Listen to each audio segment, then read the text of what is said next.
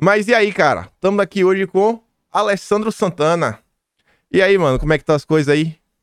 Só alegria, irmão, graças a Deus. Alessandro aí, canal do Negão. Já tá com meio milhão já? Tô nada, tô com 470 mil. O YouTube ainda, ainda me freia ainda. Mas é, quem não conhece, o cara tá aí há mais de 10 anos. 13 anos, não foi que tava falando? 13 anos. Eu, eu lembro que eu comecei a ver teus vídeos na época que tu falava de skate. Falava lá, Isso. fazia aqueles vídeos lá dentro, pegava lá um shape aqui, um shape aquilo outro, fazia umas besteirinhas, dava umas aulas, dava uns rolé. Foi indo, foi indo, foi indo. Começou a falar de política, falar uma coisa ou outra. Hoje tu tem o Alessandro Oficial, tu tem o canal com a Cleide, tem o Isso. que tu conversa com o Kaique, na maior parte Kaique do tempo. Futebol Brasil. Tem o do Jamal, É assim, ó, assim, que é ó. família aí no Eu caso, tenho né? O canal do Negão, que é o Alessandro Santana Oficial, o Cleide Alessandro, o Kaique Futebol Brasil, o canal do Jamal, que é o do meu filho mais novo, e o canal Eu Sou Seu Pai. Entendeu? O canal Eu Sou Seu Pai é mais para resgatar o tempo em que eu não falava de política. Mas é que assim, eu, eu sempre falei de política, mas sem falar de política. Tá ligado? Eu sempre fui, eu sempre fui um conservador, eu sempre fui um cara de direita, mas eu nunca fui de, de, de jogar isso. Eu, fui jogar essa coisa do eu sou de direita, eu sou conservador, mas quando, quando chegou perto das eleições, que foi quando eu fiz. Eu fiz dois vídeos que ficaram famosos. Um, um foi falando do Nando Moura, mas aí pegaram só um pedaço do, do meu vídeo, que era o do pobre de direita, que o pessoal acha que tem um vídeo chamado Pobre de Direita. E não Sim. tem, mas é, um- é uma parte em que eu falo justamente da galera que é pobre e é de direita. E um outro vídeo que é Por que negros votam em Bolsonaro? Ali foi- foram vídeos em que eu, eu, eu coloquei explicitamente o meu lado. Sim. Porque assim, muita gente se confunde em qual lado eu sou. Aliás, antes disso, a o pessoal se confundia. Entendeu? Porque eu, eu sou um cara que, vamos dizer assim, eu, eu consigo passear entre mundos. Então eu troco ideia com o cara de esquerda de boa. Eu não concordo com, com o lado político dele, mas consigo extrair desse maluco muita coisa boa. Isso é bom, né? Um grande amigo meu mesmo, ele é esquerda Lula livre total, mano. Tá ligado? Mas, e, nossa, a gente senta pra jogar xadrez e passa horas. Sobre outras coisas a gente consegue conversar. Mas o meu lado, o, o- quando o povo ficou sabendo assim, o meu lado político mesmo, foi nessas ocasiões. Entendeu? E quando é esse vídeo que tu fez, principalmente com o Nando Moura, tu falava o quê? Tipo, se tu ia contra o Nando Moura, ou tu só tava falando de um assunto que ele tava falando, mas tu Não, eu, tava, eu discordava? tava falando do, do- Que assim, naquela época a gente devia muito. Eu, eu não sei por que alguém tava criticando o Nando Moura, se eu não me engano. Ou, ou pediram para que eu falasse sobre o Nando Moura, não sei. Mas eu acho que foi numa época em que estavam criticando ele, isso foi perto das eleições. Eu acho que era até o pessoal da direita mesmo. Aí eu falei, mano, a gente deve muito ao Nando Moura, porque querendo ou não, ele era o canal de maior relevância, entendeu? E que, tipo, é, ele, ele ajudou a eu- o próprio Olavo de Carvalho. Eu vim saber do Olavo de Carvalho pelo Nando Moura. Eu tenho 41 anos e não conhecia o Olavo de Carvalho. Tá ligado? Então, tipo, quando o Nando Moura começou a falar do Olavo de Carvalho, foi que eu fui atrás. Falei, mas que é esse tiozinho que ele fala tanto? Tá? E do jeito que ele falava, como se todo mundo tivesse que ter a obrigação de conhecer ele. Falei, cara, nem ouvi falar desse tal desse Olavo. Aí foi quando eu fui atrás das ideias do Olavo de Carvalho também. Não, não cheguei a ler, estudar o Olavo de Carvalho, mas, porra, eu, eu quis conhecer o, o- cara de quem ele falava tanto. Eu não lembro porque o pessoal tava criticando ele, eu tava puto nesse dia também, entendeu? Aí, do nada, eu comecei a falar também dos pobres de direita. Entendeu? Aí, porque eu, porque eu fiquei muito puto, assim, de tipo, quando o pessoal de esquerda quer falar do cara que, que, que é pobre e é de direita, nunca é do tipo, cara, por que, que esse cara é de direita, entendeu? Nunca se faz essa pergunta. É já no, no esculacho. Tipo assim, você é um ignorante, você é um grosso, você é um, um, um, um- um negro que vestiria a camiseta da Ku Klux Klan, tá ligado? É, tipo, na cabeça dos malucos é isso. Então, aí eu fiz um vídeo para justamente explicar, porque muito pobre não se assume de direita. Porque a periferia, querendo ou não, não é que ela é majoritariamente de esquerda, mas a galera de esquerda, como eu sempre digo, elas fazem ma- maior barulho. Eles estão dentro dos movimentos sociais, eles estão dentro dos sindicatos, eles estão dentro das associações de moradores. É, aquele pessoal que, que. Como é que é o nome? Que eu sempre esqueço, que é. Sa- Sabe quando uma, uma criança tá, tá passando algum abuso e tal, vai ser conselho tutelar, Ele tu lá, lá. entendeu? Eles estão infiltrados em tudo isso. Então, às vezes, o pessoal fala assim: ah, mas tiramos o Lula, acabou o PT. Não, irmão. Eles estão. é- é coisa de jogo de futebol, o pessoal de esquerda tá junto. Negócio que tem a ver com cultura, o pessoal de esquerda tá ali no meio. Então, te dá essa impressão de que a própria população de periferia fecha com os ideais do cara. Por quê? Porque se você for ver os líderes da galera, eles são assim, mas na real não. E eu tava tentando. Então o pessoal tem uma espécie de vergonha. Entendeu? Em chegar e assumir, não, eu sou de direita mesmo e que se foda, votei no Bolsonaro e já era. Tá mas, mas tu, muito... tu sempre, na, tu sempre morou na periferia. Tu sempre morou na periferia até hoje ou, ou hoje tá morando já na. É, sei lá, como é os bairros ricos aí de São Paulo? Eu nem conheço os bairros de São Paulo, eu nunca fui em São Paulo. Não, na verdade eu não nasci na periferia. Eu nasci na, na, na, Vila, eu nasci em São Caetano, mas minha mãe, a vivência minha foi toda entre ali a Vila Prudente e a Moca. Não, não dá para dizer que ali é periferia, entendeu? Mas tipo assim, meus amigos, o, o, por eu nascer ali na Moca, eu tinha a divisão de ter amigos que eram muito boys e ter amigos que eram muito pobres. Então, tipo assim, eu tinha um pai e uma mãe que trabalhava muito. Mas me explica então... aí uma coisa, é porque eu não sou de São Paulo. A Moca, o que é a Moca em si? É, como, como é a Moca? É um bairro classe média, classe... Eu não sei o que a moca, é a Moca. A Moca dá pra dizer que é de classe média alta, dependendo da parte da Moca. Entendeu? Mas, tipo, a gente diz assim que é o bairro italiano, vamos dizer assim, apesar de que não tem tanto italiano assim como o, a fama do, do bairro, não é que nem a Liberdade, por exemplo. Mas você tem essa, você tem essa dança, tá ligado? Então, por exemplo, o meu pai e minha mãe sempre tiveram um comércio próprio. Meu pai tinha um ferro velho, minha mãe tinha um salão de cabeleireiro. Então, em casa nunca faltou nada. Eu vim trabalhar com 16 anos porque minha mãe obrigou. Tipo, por mim, eu continuava mais dois, três anos de boa. Sim. Entendeu? Mas, tipo, eu nunca precisei, vamos dizer assim, mas eu conheci, eu tinha amigos que, tipo assim, na escola, o, a merenda era uma das refeições dele. Entendeu? Então, tipo, eu cansei de pegar, eu, eu não precisava pegar merenda, eu pegava para dar para um amigo meu. E de tabela, mesmo nessa escola que eu tô falando, eu tinha amigos que eram muito boys, porque há 30 anos atrás, mano, era, era comum o pai boy colocar o filho numa escola que nem a que eu estudava, simplesmente porque ele não estava indo bem na escola particular, e falava, já que você não quer estudar, vou te jogar na escola pública. Tá Mas, tá e então, aí, mano, era... quanto aí como foi a infância? Eu fico curioso, velho, porque eu sou do interior da Bahia. Pelo uhum. menos assim, eu, a minha infância foi nos anos 90. Eu, eu sou de 91. Sei lá, a minha infância é infância mesmo, assim, de criança, sei lá, o cara vai até quando? 10 anos? Aí vai batendo nos 2000. Mas naquela é. época eu lembro, por exemplo, hoje em dia em feira, a gente tem algumas avenidas. Assim, a gente sempre teve algumas avenidas grandes, aquelas vias assim. É porque o padrão de feira é grande, tipo assim, do, três vias às vezes. Pô, três, três carros em Feira de Santana, assim, nossa, já, já é grande. Uhum. Mas tinha rua assim que era largas, que dava pra botar assim um, dois carros de cada lado, que no passado era rua residencial. Passou-se o tempo, a cidade foi crescendo, a feira hoje tem quase um milhão de habitantes. Então, transformou em, rodo, em, em avenida. E para mim é uma parada engraçada porque eu lembro que essas ruas a gente conseguia jogar bola na rua. Conseguia jogar bola. Hoje em dia, cara, olha assim, eu falo. Deixa eu ver, a última vez que eu fui tem anos, fui em 2017. Mas, cara, não tem condição de você parar ali cinco segundos sem um carro vir. Como foi, tipo assim, a infância em São Paulo há uns 30 anos atrás, nessa região? Ah, que nem a. A minha mãe ela tinha um salão de cabeleireiro na Rua Engaí, ali na Vila Prudente mesmo. Então eu estudava no Colégio República do Paraguai e minha mãe sempre foi uma mãe muito rígida. Então, tipo assim, eu, eu não brinquei muito na rua. Mesmo porque a minha, a minha rua não tinha tantas crianças. Então, a minha mãe tinha uma regra também. É, da, é, você vai para a escola, da escola é direto para o salão. E se quiser ver a rua, você tem que praticar, é, fazer um curso de alguma coisa.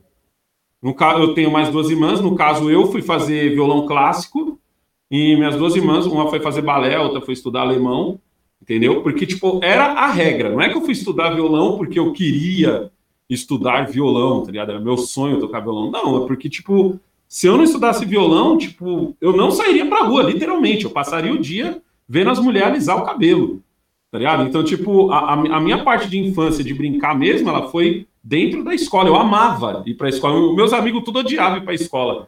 Pra mim, pra mim, pra escola era uma espécie de, de, de grito de liberdade, assim. Porque minha mãe literalmente não deixava a gente brincar na rua, porque, tipo assim, minha mãe veio da Bahia também. Sim. Minha mãe veio de Ubaitaba.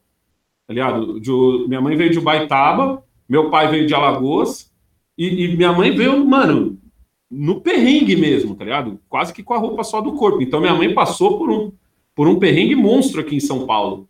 Então minha mãe tinha muitos medos. Minha mãe tinha medo de usar droga, minha mãe tinha medo de entrar pro crime. Minha mãe tinha, tipo, mesmo morando num lugar onde isso não estava próximo. Entendeu? Mas minha mãe tinha muitos medos. Então é tipo assim, rédea curta, literalmente curta.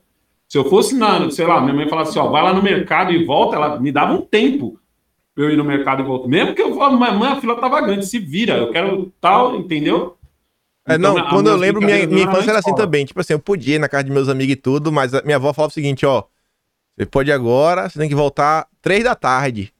Tipo, na minha época, na, tipo assim, uma hora, quando você é criança, demora, meu Deus, uma hora é quase um dia. Eu ah, não, de boa, dá pra brincar um monte. Mas, ó, três da tarde tem que voltar. E se não voltasse, minha avó ia bater na casa do vizinho. Ó, três é. horas já. Tô na hora de ir. Eu lembro que a gente era pequeno, um dos meus amigos. Meus amigos sempre foram mais velhos que eu. Eu gostava muito de ir pra casa de minha avó, porque na minha avó não tinha criança também. Talvez um pouco similar uhum. como era o teu. E aí, meus amigos, a maioria deles, todos eram de 86. Era uma coincidência grande. Todos eram de 86. Eu era de 91, pois 5 anos a mais. Aí eu lembro que tinha uma locadora de videogame próxima. Aí os meninos ficavam me esperando. Tipo assim, assim eu, eu já, eles sabiam mais ou menos o horário que eu ia poder ir, eu avisava mais cedo, de manhã. Aí eu falava, ó, oh, vou poder ir aí mais ou menos 1 e meia da tarde. Aí pronto, a gente ia 1 e meia. A gente saía da casa dos meninos, ia pra jogar videogame por uma hora e voltava, pra ninguém saber que eu saí, velho. Aí, tipo assim, aí eu falo assim, pô, com seis anos já tava dando um rolê desse, dando um perdido da minha avó. Hoje em dia, cara, eu não consigo ver uma criança de seis anos juntar com uns amigos assim de, de 11 pra ir na locadora e voltar sem ninguém saber. Tipo assim, sem nada não. acontecer, eu assim falar, não, meu Deus, velho. Cara, não tem como, velho. Desaparece no meio não, do caminho. Não, eu tiro. Aqui no centro é impossível. Eu, eu tiro mais assim, como eu moro na periferia, moro na cidade de Tiradentes, ainda tem um pouco disso. Mas, tipo assim, a regra é brincar no prédio. É, é muito louco isso, porque assim, o, quando, eu era, quando eu era moleque, mesmo quando eu era moleque, há, vai, há 30 anos atrás, brincar no prédio era que era muito boy, mano. Você ouvir de alguém assim, ah, o moleque lá não pode sair do prédio. Era Sim. pra quem era muito boy. Hoje, por exemplo, o Jamal não, não curte brincar tanto lá embaixo, porque Jamal tem videogame, então eu entendo o lado dele. Mas até outro dia ele ainda brincava, a regra era: você não pode sair do prédio. E as crianças do meu prédio, mesmo sendo um prédio de CDHU, eles só brincam dentro do prédio, tipo, é ordem dos pais. É uma criança ou outra que tem a autorização de sair, mano. Mas é muito raro, mano. A maioria, a ordem é brincar dentro do prédio, mano. Entendeu? Complicado demais, cara. Assim, eu vejo como as coisas foram mudando. Sei lá, pelo menos, olha assim, olhando para mim, a autonomia que eu, que eu ganhei. Eu lembro que quando eu tinha. Eu adorava ir pra casa de minha avó. Aí um dia, quando eu tinha, acho que uns 10 ou 11 anos, que eu não, eu não morava próximo, eu morava do outro lado da cidade. Aí uhum. eu queria tanto ir, velho. Meu pai olhou pra mim: Você quer ir, velho? Vai. Aí eu olhei assim: Vai como? Vai, velho. Vai andando, vai de bicicleta, vai do que tu quiser. Nossa, quando ele me falou isso, velho. Velho, eu acho que eu não levei 5 segundos pra sair de casa, velho. Com a roupa que eu tava, eu sou sandália. Quem que usa tênis? Pelo menos eu nunca fui de usar tênis. Acho que eu tava, peguei minha bicicleta, saí louco, adoidado pelas ruas. Fui até casa de minha avó. Uma dessas idas e vindas, idas e vindas, uma vez me assaltaram, levaram um relógio meu, mas pff, nada demais. Mas, pô, cara, eu, eu assim, pô, com dois anos eu tava cruzando a cidade. Hoje, sei lá, eu vejo aí uma galera velha que pra ir no médico tem que pedir pra mãe levar. Ô mãe, vai comigo, não sei o que, eu não sei o que fazer quando chegar no médico. Sabe? É como se a galera estivesse perdendo capacidades básicas de resolver qualquer coisa na vida sozinho. Não, eu, eu acho que não é nem tanto isso. Por exemplo, aqui em São Paulo, ó, eu com 12 anos eu ia no banco. Tipo, por, pela minha mãe não poder sair do cabeleireiro, porque graças a Deus ela tinha um movimento bom, ela ensinou a gente a desenrolar tudo. Ia no mercado, ia eu e minhas irmãs. Eu, com 12 eu já ia no banco, tirava dinheiro para ela e tudo. Ia na casa do, do, de alguns parentes meus que moravam bem longe, tipo uma hora e pouco de ônibus é, no Parque São Rafael. Eu não consigo, eu, eu não teria coragem hoje de falar pro Jamal fazer isso. Jamal tem, já vai fazer. Jamal tá com 11, né, amor? Jamal tá com 12. Jamal tá com 12. Tipo assim, eu, eu não teria coragem de falar assim, Jamal, vai até em casa. Entendeu? Atravessar São Paulo, mesmo ele fazendo esse caminho sempre comigo, eu não tenho coragem, mano. Entendeu? Porque, tipo assim, é, é, eu, eu acho que é um pouco o medo que colocaram na gente. E, tipo, a televisão é foda também, né, mano? A televisão. Dá um salve pro Kim. E aí, Cleide, como é que tá? Como é que vocês tá? são assim que vocês são leitinho com pera aqui. ai, ai. Eu não, eu vou, velho. Eu sempre fui. Tu aí que tem que dar liberdade pro Jamal, coitado do menino, preso não, em casa. Tô brincando. Eu também fui igual você. Eu sou do Piauí, né? Eu Sim. nasci lá e cresci lá, então a minha infância foi também assim, cidade pequena, todo mundo que é parente morando na mesma rua. Uhum.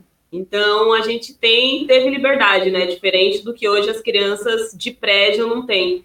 Eu acho que o Jamal ainda tem privilégio porque a gente tem aqui o ferro velho, então ele e a Lana corre e, e sobe nas coisas, sabe? Tem essa liberdade dentro do espaço protegido que a gente dá, mas enfim, a gente tenta preparar eles assim, para ter um pouco do que a gente teve, mas protegendo do que tá por aí, né? Não dá para deixar solto igual antigamente, que você deixa a criança brincando na rua e vai fazer comida e tal. Sim. É complicado.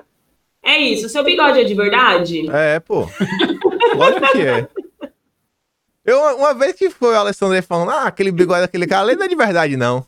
Mas não é de verdade o quê, velho? O cara não pode nem ter o bigode, que onda é essa? Eu achei que na live você colava o bigode, fazia live, tirava, guardava. Ai, ai. Uma, Tá vez, uma vez eu falei isso num vídeo, eu falei, eu duvido que esse bigode é de verdade, mano. Eu vi esse Aquela vídeo, pô. bigodeira certinha, aquilo não é de verdade nem aqui, nem na China. Eu vi. Eu tenho um amigo meu que mora aqui, o nome dele é Eric. Ele, ele aí é de São Paulo. Ele acho que mora perto de tua região, não sei que região mora. Aí ele gosta demais de te ouvir, porque ele era da periferia tudo. Fala, velho, esse bicho é bom demais, velho. Aí, qualquer vez que tu me falar em vídeo, ele, como ele assiste todos, ele fala, velho, o bicho falou no vídeo, falou de tudo no vídeo hoje, dá uma assistida lá. Eu falava, beleza, vou ver. Bom, deixa eu sair e deixar vocês conversar. Mas, assim, maior parte dos nossos inscritos são seus inscritos também. Então, quando você cita, fala alguma coisa da, da live, assim, dá como referência o canal do Negão, o pessoal fala, olha, hoje quem falou de vocês e tal. Isso que é legal, né? Sim. O pessoal tá sempre Uhum. ligado, o pessoal é bem engajado. Mas é isso, ó. Um beijo pra você. Valeu É demais, nóis. Clay. Então, mano, então, eu, eu, eu, hoje em dia, eu vou te falar, mano, eu não confio muito do Jamal em alguns lugares, não, mano. Mas é porque, tipo, a rua ficou mais perigosa, mano. A rua, a rua hoje em São Paulo, aqui no centro, então, nem se fala. Aqui no centro eu não tenho coragem de mandar o Jamal no mercadinho. velho. Passou, de- passou da, da- da- das seis horas, então, se alguém bate no portão, eu não deixo ele atender. Entendeu? É nesse naipe, mano. Porque, tipo, é muito nóia, é muito, é muito maluco, entendeu? O negócio tá, tá, tá cruel aqui, mano. Ainda mais aqui no centro, que é onde a gente tá ficando um pouco mais. É cruel, mano. Tá louco, velho. Eu não sei como é. Aqui é, aqui é engraçado, porque aqui na Austrália, bicho, eu vejo as crianças.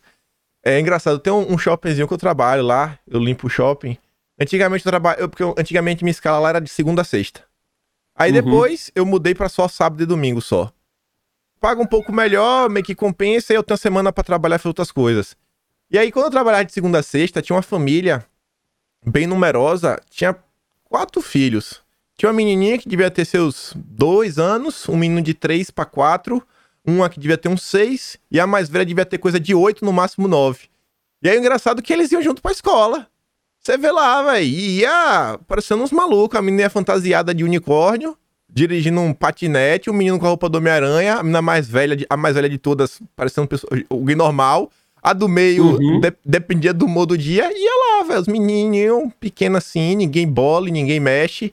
Sai andando pra escola, bota a mochilinha e vai lá, velho. Vai lá, leva aí tua bicicleta, vai que tu quiser. A escola lá do prédio fica uns quatro quadras. E os cara e, e essa família literalmente vive parede com parede com esse shoppingzinho. Então eu vi as crianças sair lá pela parte do estacionamento e sair andando assim, umas quatro quadras. Uma boa. É comum, é comum aqui a, a peru escolar, não é coisa de playboy aqui. Pobre paga peru escolar sem remorso nenhum, mano. Tipo, a, a escola do, do Jamal, que é uma escola pública, colava, tipo, quatro, cinco, seis vans de, de, de crianças, tá ligado? Que os pais pagam, mano, porque não quer que o filho ande sozinho. Entendeu? Porque acha muito perigoso. Hoje em dia é perigoso, mano.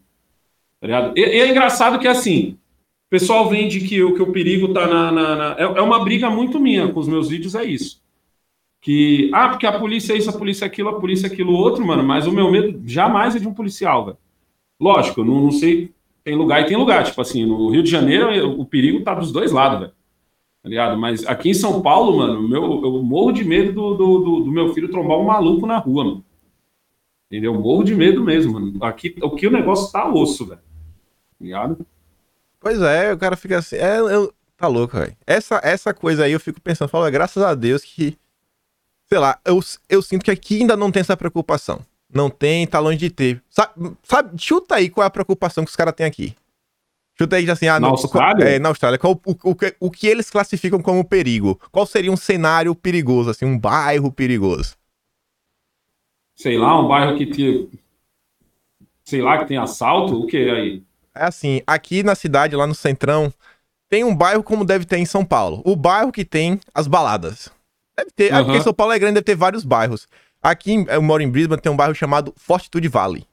Então, nesse bar, por ter as baladas, por ter vários bares, tem muito bêbado. Às vezes tem um ou outro morador de rua. Aí o medo das pessoas, assim, pô, ir lá no vale, lá é meio perigoso. Tem assim uns bebos na rua.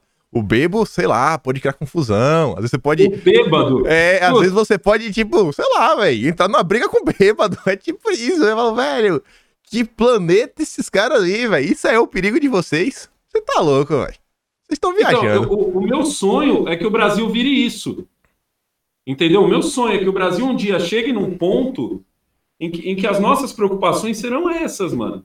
Tipo, sei lá, o, o que você tá falando aí seria o equivalente aqui à Vila Madalena.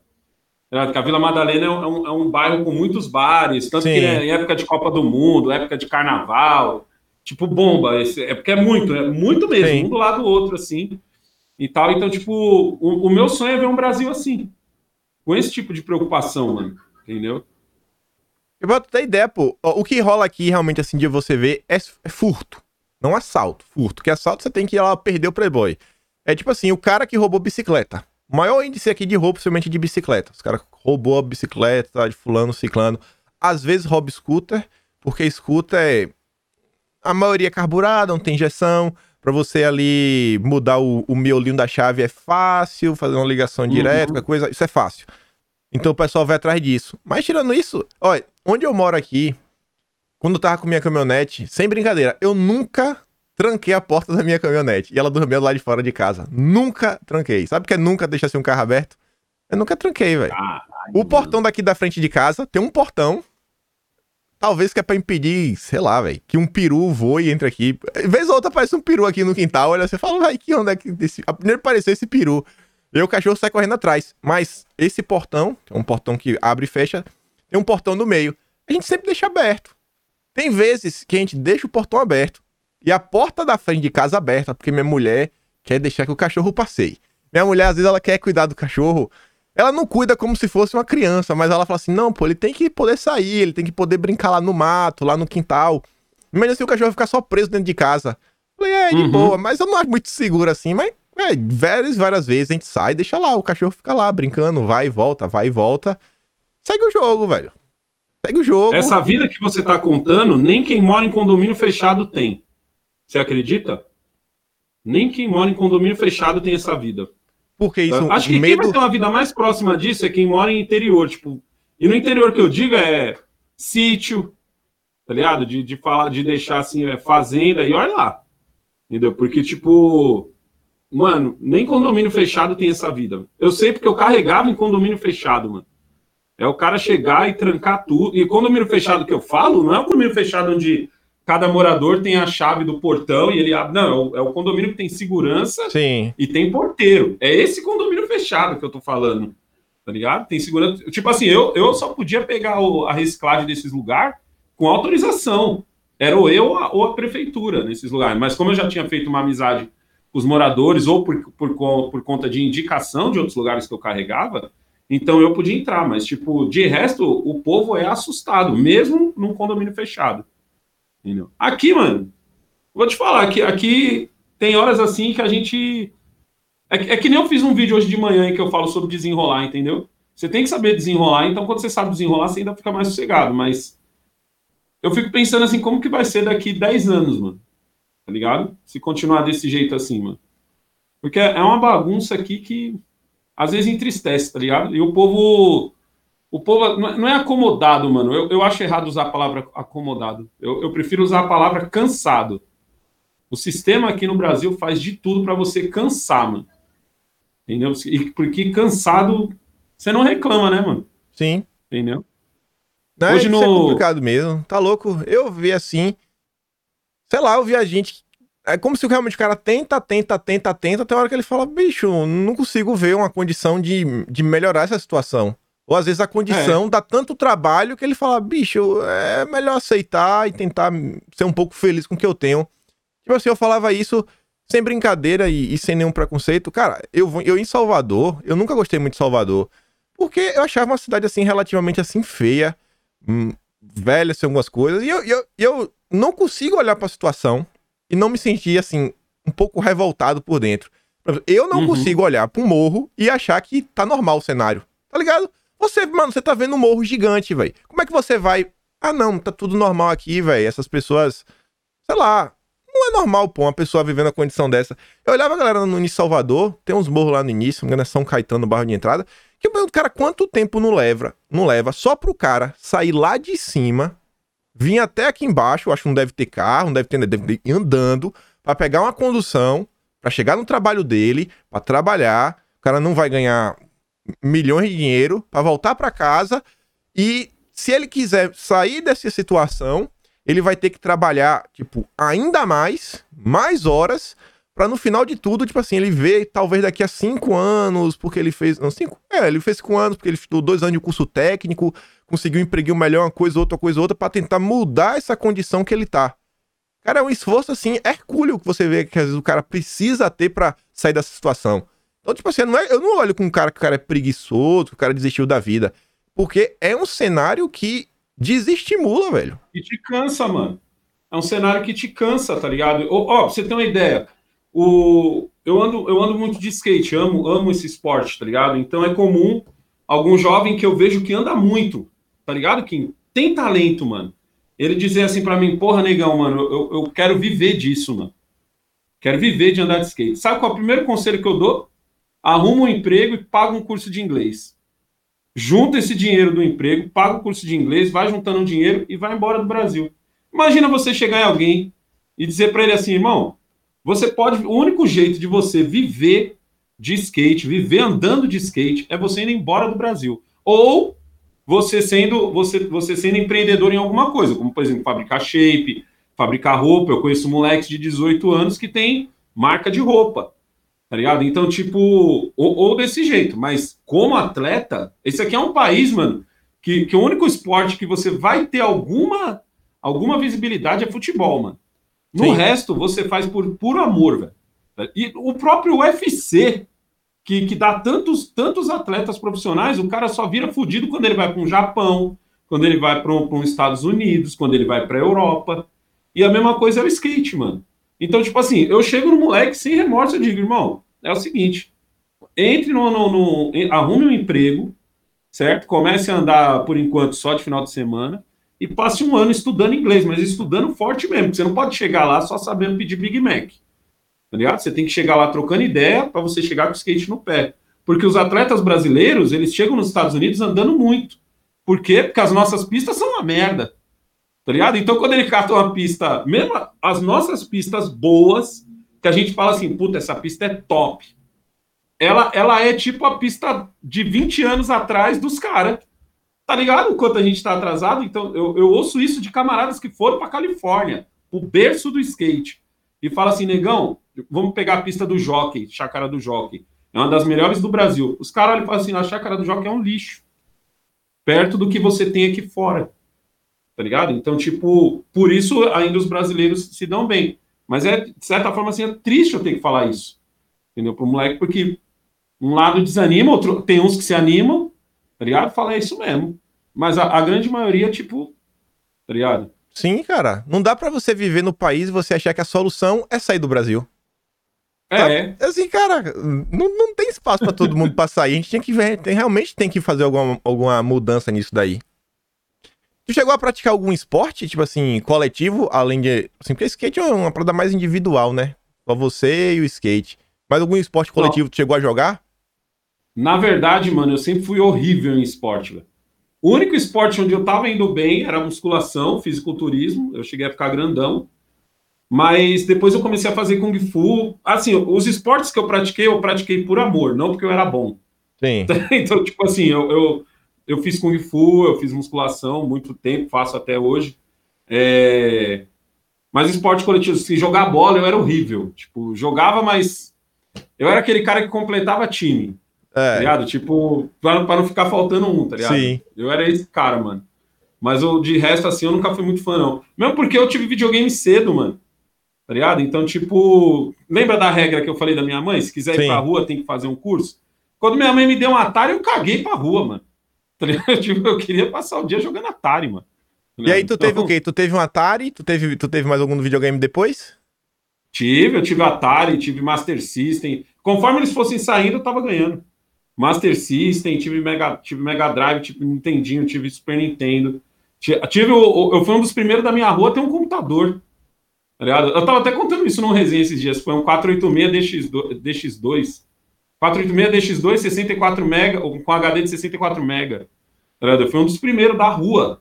Até eu, eu fiz curso de datilografia, fiz curso. Por isso, você já viu uns vídeos em que eu falo que eu, que eu e a Vera a gente tem isso em comum? Vera Margalhães, porque eu fiz curso de datilografia. Sim, já vi já. Foi por causa disso daí. Cara, eu achei o, prime o primeiro que eu, computador que eu cheguei a usar ainda foi antes do 486. Eu tô na dúvida. Agora, o primeiro que meu tio comprou mesmo, assim, pra ter na casa de minha avó, já com. Que era, na época era até o 2, não era nem o Windows, era um 386. Aham. Era o antes, era o 386. Isso. Tinha lá. Nossa, velho. 386, 386 precisava de disquete para abrir o sistema É, operacional. Aquele Não é disquetão assim. disquetão, É, o É. disquetão. disquetão. Tá ligado? E era engraçado- Nesse eu fiz curso de informática. Eu, eu aprendi a escrever, pô, no computador. Porque isso foi em 94, eu tinha 3 anos. Eu nunca esquecerei desse dia, velho. Marcou minha vida. Eu lembro que eu cheguei na casa de minha avó. Aí meu tio me chamou. Aí fui no quarto de minha avó. Eu tava no quarto de minha avó no dia, acho que porque a tomada tinha um aterramento. Não sei como é hoje, mas você Aham. lembra que antigamente a galera pegava uma barra de cobre, batia no chão pra ligar na tomada? Aquele Ainda esquema. é. Ainda é. Pois Ainda bem. é. Chegou lá, botou lá no computador, tinha que ligar o estabilizador. Hoje em dia, estabilizador, não sei lá, acho que ninguém mais quase usa, mas tinha um estabilizadorzinho, liga. Aí ele chegou, ó, tá lá toda preta, ele falou, ó, tem três jogos. Um jogo aqui é o sobrenome da gente. Outro jogo aqui é esse sobrenome da família do teu pai. E o terceiro jogo é os, é os dois sobrenomes juntos. Aperta aqui essas letras que vai dar certo. Cara, eu botava as letras, um era o Príncipe of Persia, que a época o som era emulado naquele sonzinho que fica dentro do gabinete quando dá o bip do boot. Uhum. O outro era o Aladdin, que era o, o mesmo Aladdin do Mega Drive. E o outro era o Wolfenstein 3D. Ah, tá louco, velho. Endoidei, velho. Endoidei naquela época. Endoidei até hoje, né? Nunca mais parei. É igual eu, mano. É igual. Eu, ó, eu, eu cheguei a, a esse. O meu Atari era aquele da CCE, que não era um quadrado. O controle não era quadrado, o controle era um retângulo com o que você apertava de lado. O Atari mesmo era um quadrado que você apertava em cima dele. Sim. O meu era um retângulo, tá ligado? Assim. E aí você apertava de lado. Teve um dia que eu joguei tanto que essa veia aqui ficou inchada, ó. Essa veia do dedão aqui, mano, tá ligado? Ficou parecendo, sei lá, uma queimadura, alguma coisa assim. Ficou inchadona, mano. o que doía aqui era normalmente esse pedaço aqui do dedinho. Esse pedaço aqui Isso. do dedão, nossa, o cara apertava tanto o botão que ficava dolorido. E tu jogava o que, cara? Qual era o teu estilo de jogo preferido, assim, normalmente, desses jogos? Ah, ó, no Atari eu jogava Enduro, Sequest, o o Enduro de corrida, lembra? Sim. O Enduro, Sequest, que era do, do. Era o mergulhadorzinho que tinha que matar os. Não, era um submarino que tinha que matar os mergulhadorzinhos. Agora eu tô na dúvida se era um mergulhadorzinho, mas tinha esse. Jogava Pitfall, tá ligado? Jogava. Como é que é? River Ride, River Ride era maravilhoso, velho. E o Atari era o seguinte: você não salvava no Atari. Então você, tipo, passava horas jogando, tá ligado? Ele, ele só ficava cada vez mais difícil. É. Ele não tinha um fim. Ele não tinha um fim. Ele simplesmente ficava difícil a nível de você ficar doido. você ficar puto com, com o jogo. Entendeu? Aí depois eu fui jogando mais no, no Mario, fui muito viciado em Mario. E Donkey Kong. Donkey Kong eu jogo até, eu tenho no meu celular, mano, emulador de Donkey Kong. E Street Fighter, velho. Foi quando chegou a moda do fliperama. Sim. Aqui, aqui em São Paulo, não sei como foi na Bahia, mas aqui em São Paulo, mano, o fliperama foi, um, foi uma febre, mano, de 200 graus, velho. Tipo, a gente queria jogar o troco do pão e não existia mais troco de pão. o troco do Era o pão era. fliperama. É, o troco do pão era gasto em ficha. Eu tinha um problema no fliperama e também no controle em jogo de luta. Eu nunca consegui desenvolver, sabe, habilidades técnicas na mão pra conseguir soltar que seja um Hadouken, uma meia-lua. Porque meu dedo, ele tava só acostumado com o movimento do teclado. No teclado, eu Aham. pegava, jogava, vamos lá, velho. Agora no controle, não conseguia. O controle era pra mim, assim, algo... Cara, não consigo, velho. Não consigo. Aqui os fliperamas tinham dois tipos de controle. Tinha um que era a bolinha e um, e um que era tipo assim, ó, tipo um, um- Era tipo uma borracha que vinha assim, onde segurava, tá ligado? Sim. Eu, a gente preferia o, o, de bolinha, porque o de bolinha você enfiava o dedo assim, ó, e jogava com ele assim. Então ele, ele era mais fácil de, de movimentar do que o que era em pé. Que era o jogo que tinha um outro que era em pezinho, assim, uma borracha que ia parecendo, parecendo uma borracha de microfone, assim, ó. Tá ligado? Ela, ela ia crescendo assim. Mas, tipo, nossa, eu era muito viciado, velho. Tipo, eu, eu salvava. Eu salvava Final Fight com duas fichas. Tá ligado? Era nesse naipe, mano. Eu salvava Final Fight com duas fichas salvava Street Fighter, salvei Street Fighter com todos, tá ligado? Com uma ficha só. Porque, tipo assim, o pessoal, às vezes quando eu falo assim, o que, que o pessoal pensa? Ah, esse negão é mó mala.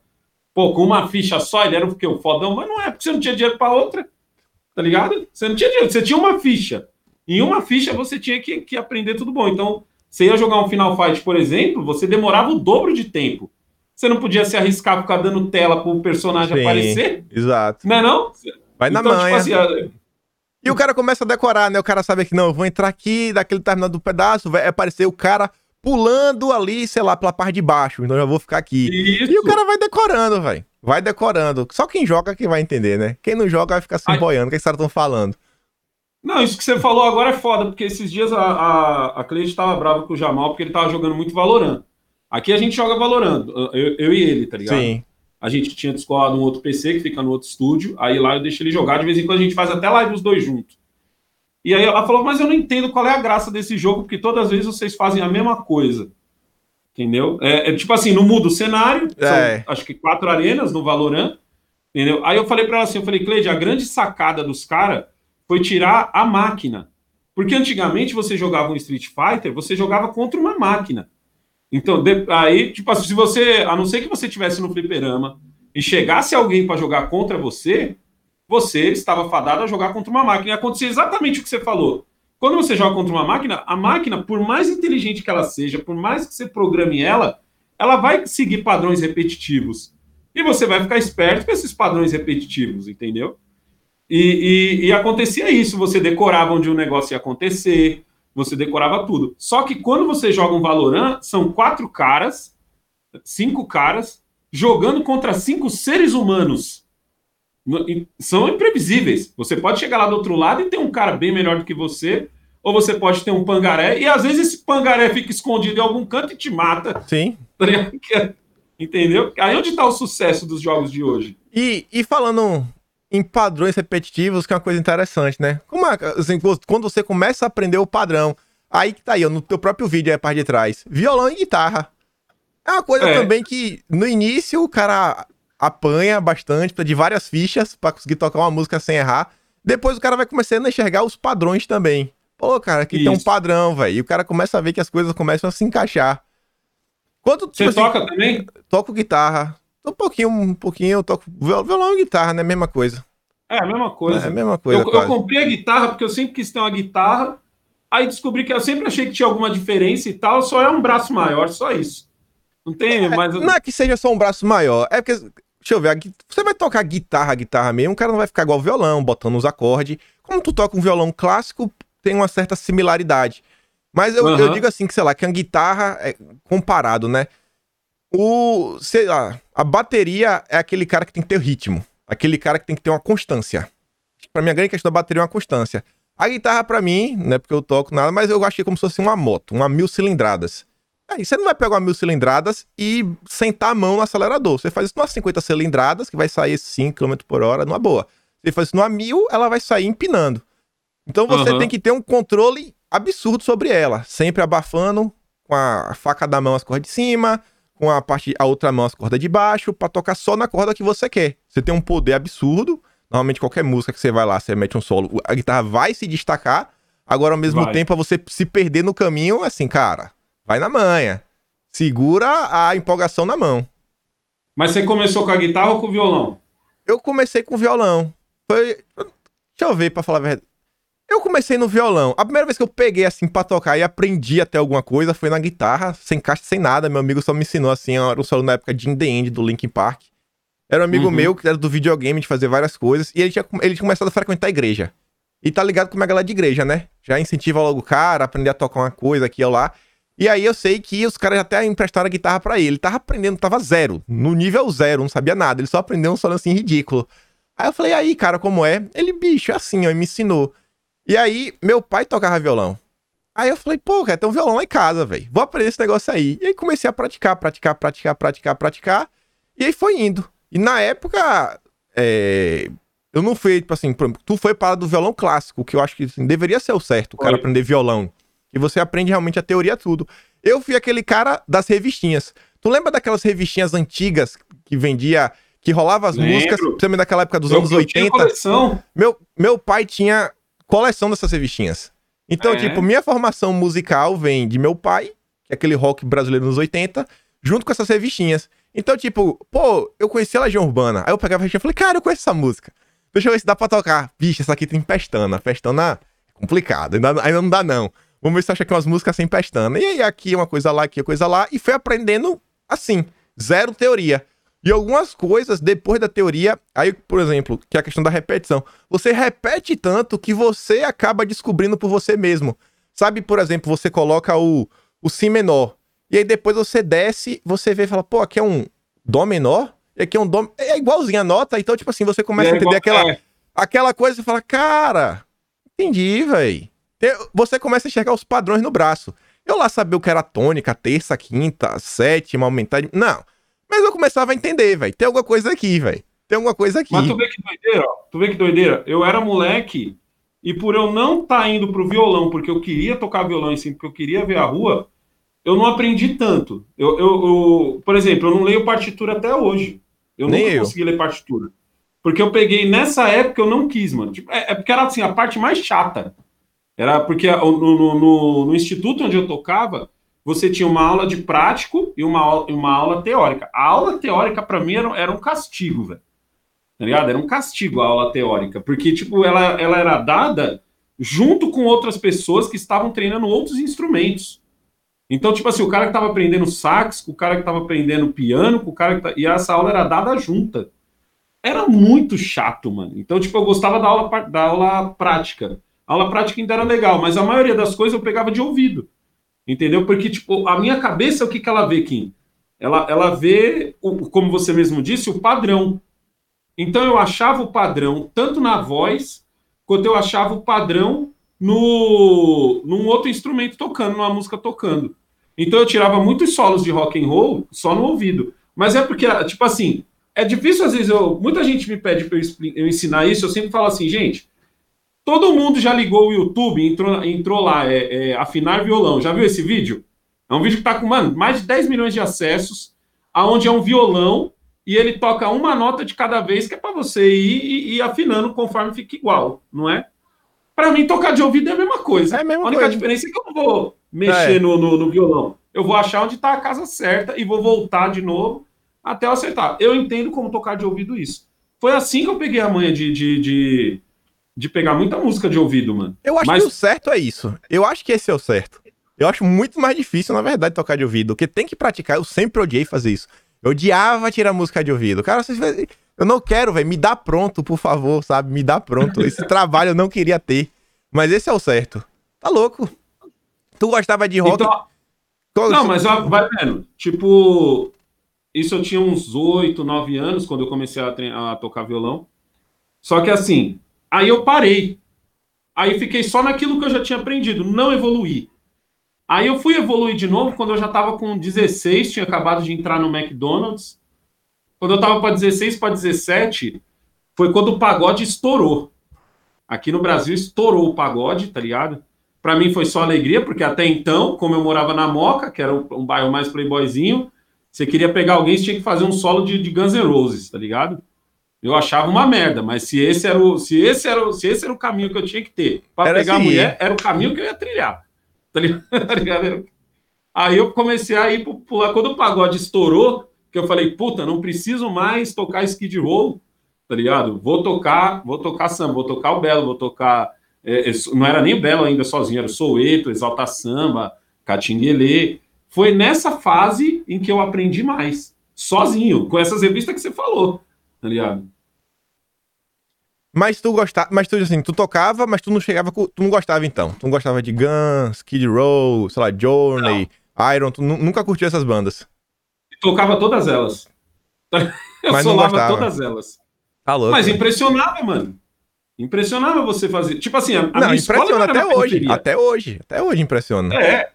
A minha escola não era na periferia, a minha escola era na Moca, no Centrão. Então, tipo assim, o que o povo ouvia era rock. A MTV bombando, porque assim, na, na, na cidade Tiradentes não pegava MTV. Mas aqui na, no Centrão, que a TV analógica ainda, quanto mais perto do centro, melhor era a sua televisão. Sim. Entendeu? Aí, tipo assim, aqui na Vila Prudente, pegava a, a- MTV perfeito. E a MTV tocava o quê? Rock, rock, rock, rock, rock, e em, um, e uma vez por semana tocava rap. Mas, tipo assim, nenhum outro estilo de música tocava nessa época na MTV. Então, pra quem tava nesse mundo, a Jovem Pan era aquele putz putz que sempre tocou, e, e, e rock. Tá ligado? Então, eu toca... quando eu ia pra escola, eu, to... eu não- podia chegar na escola e tocar um, um fundo de quintal tá ligado? Ninguém ia saber o que era fundo de quintal. O que, que o povo sabia? Os, ah, toca o solo do, do Patience, do Guns N' Roses. É, E eu tocava, tinha tirado de ouvido mesmo, falava, aí tinha que né? Na Bahia, desde que eu me dou por gente, é o pagodão, é o pagodão da Bahia.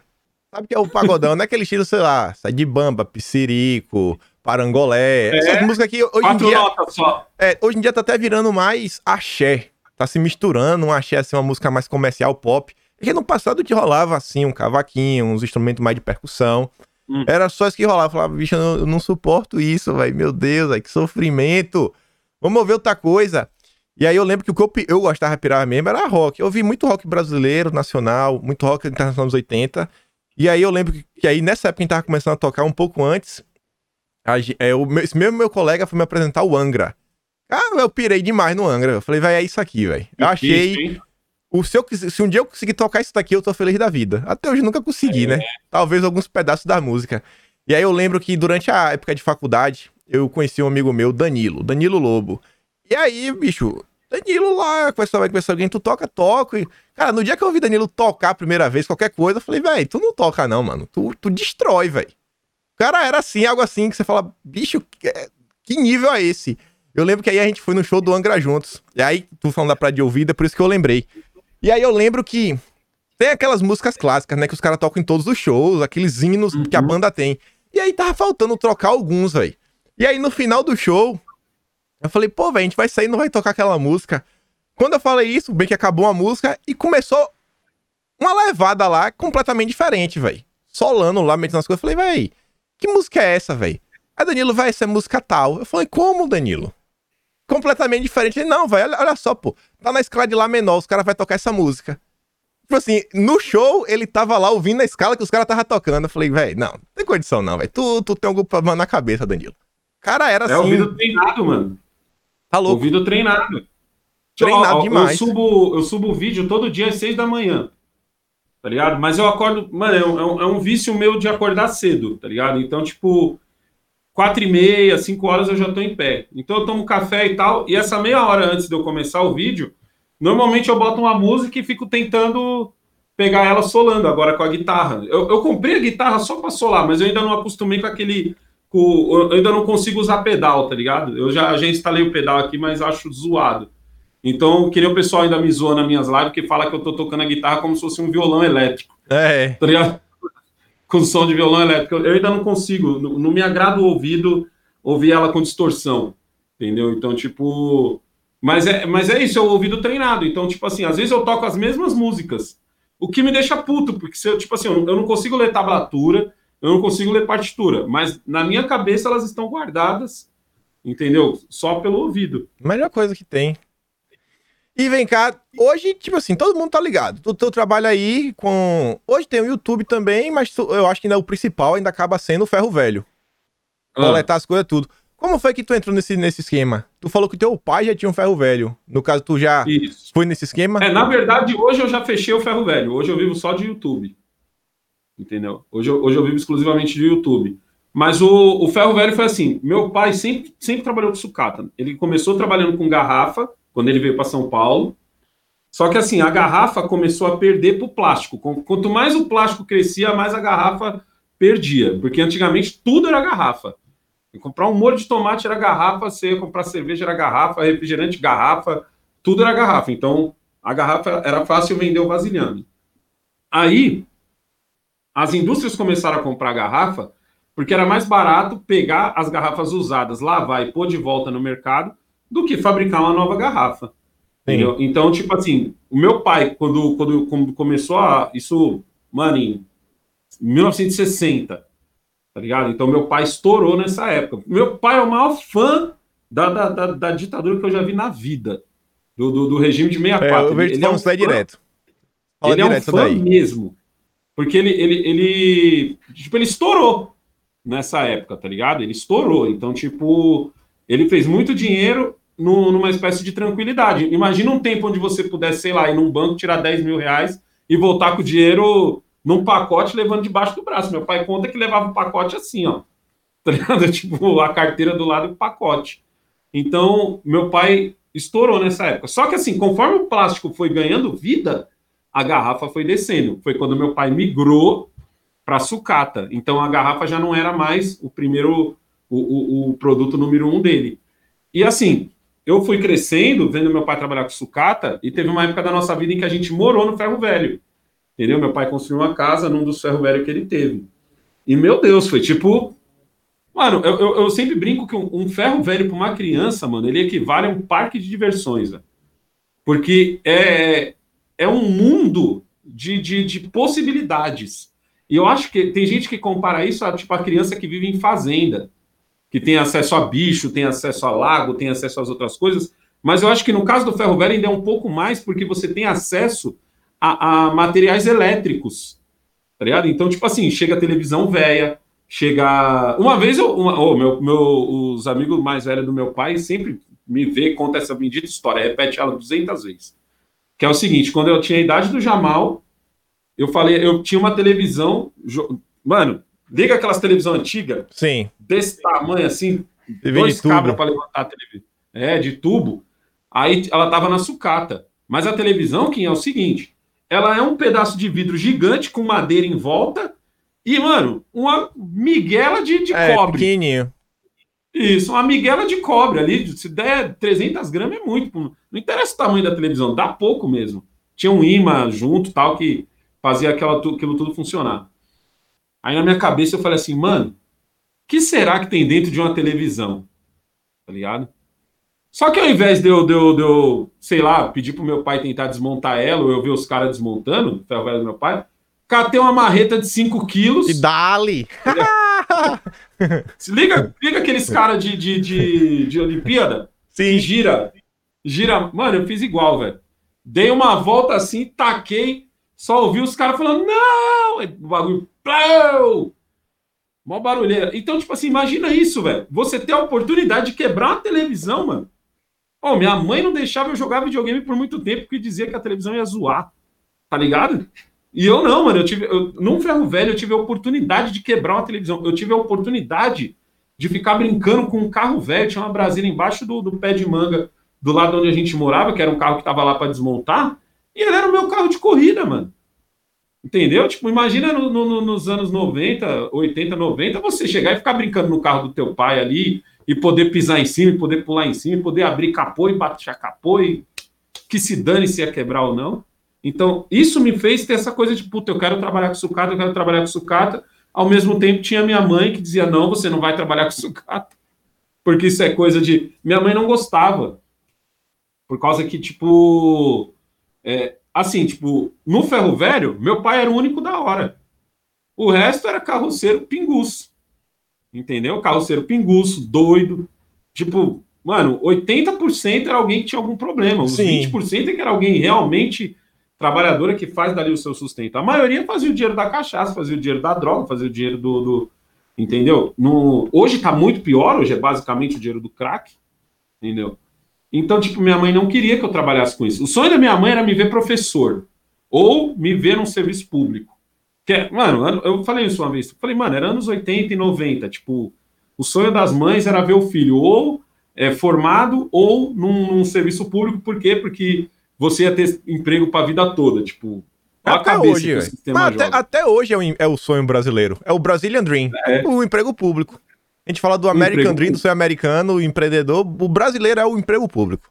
Não tira a razão Entendeu? de ninguém. Eu não tiro a razão. Não, o engraçado é que assim, se você assiste série americana, quando o cara vai trabalhar num negócio público, ele é como se fosse um derrotado. É. Tá? Ele é sempre. Ele nunca é visto como um cara, nossa, que foda ele trabalhando, tá trabalhando. Não, o cara que trampa em serviço público nas séries americanas, ele é sempre um cara paia, um cara derrotado.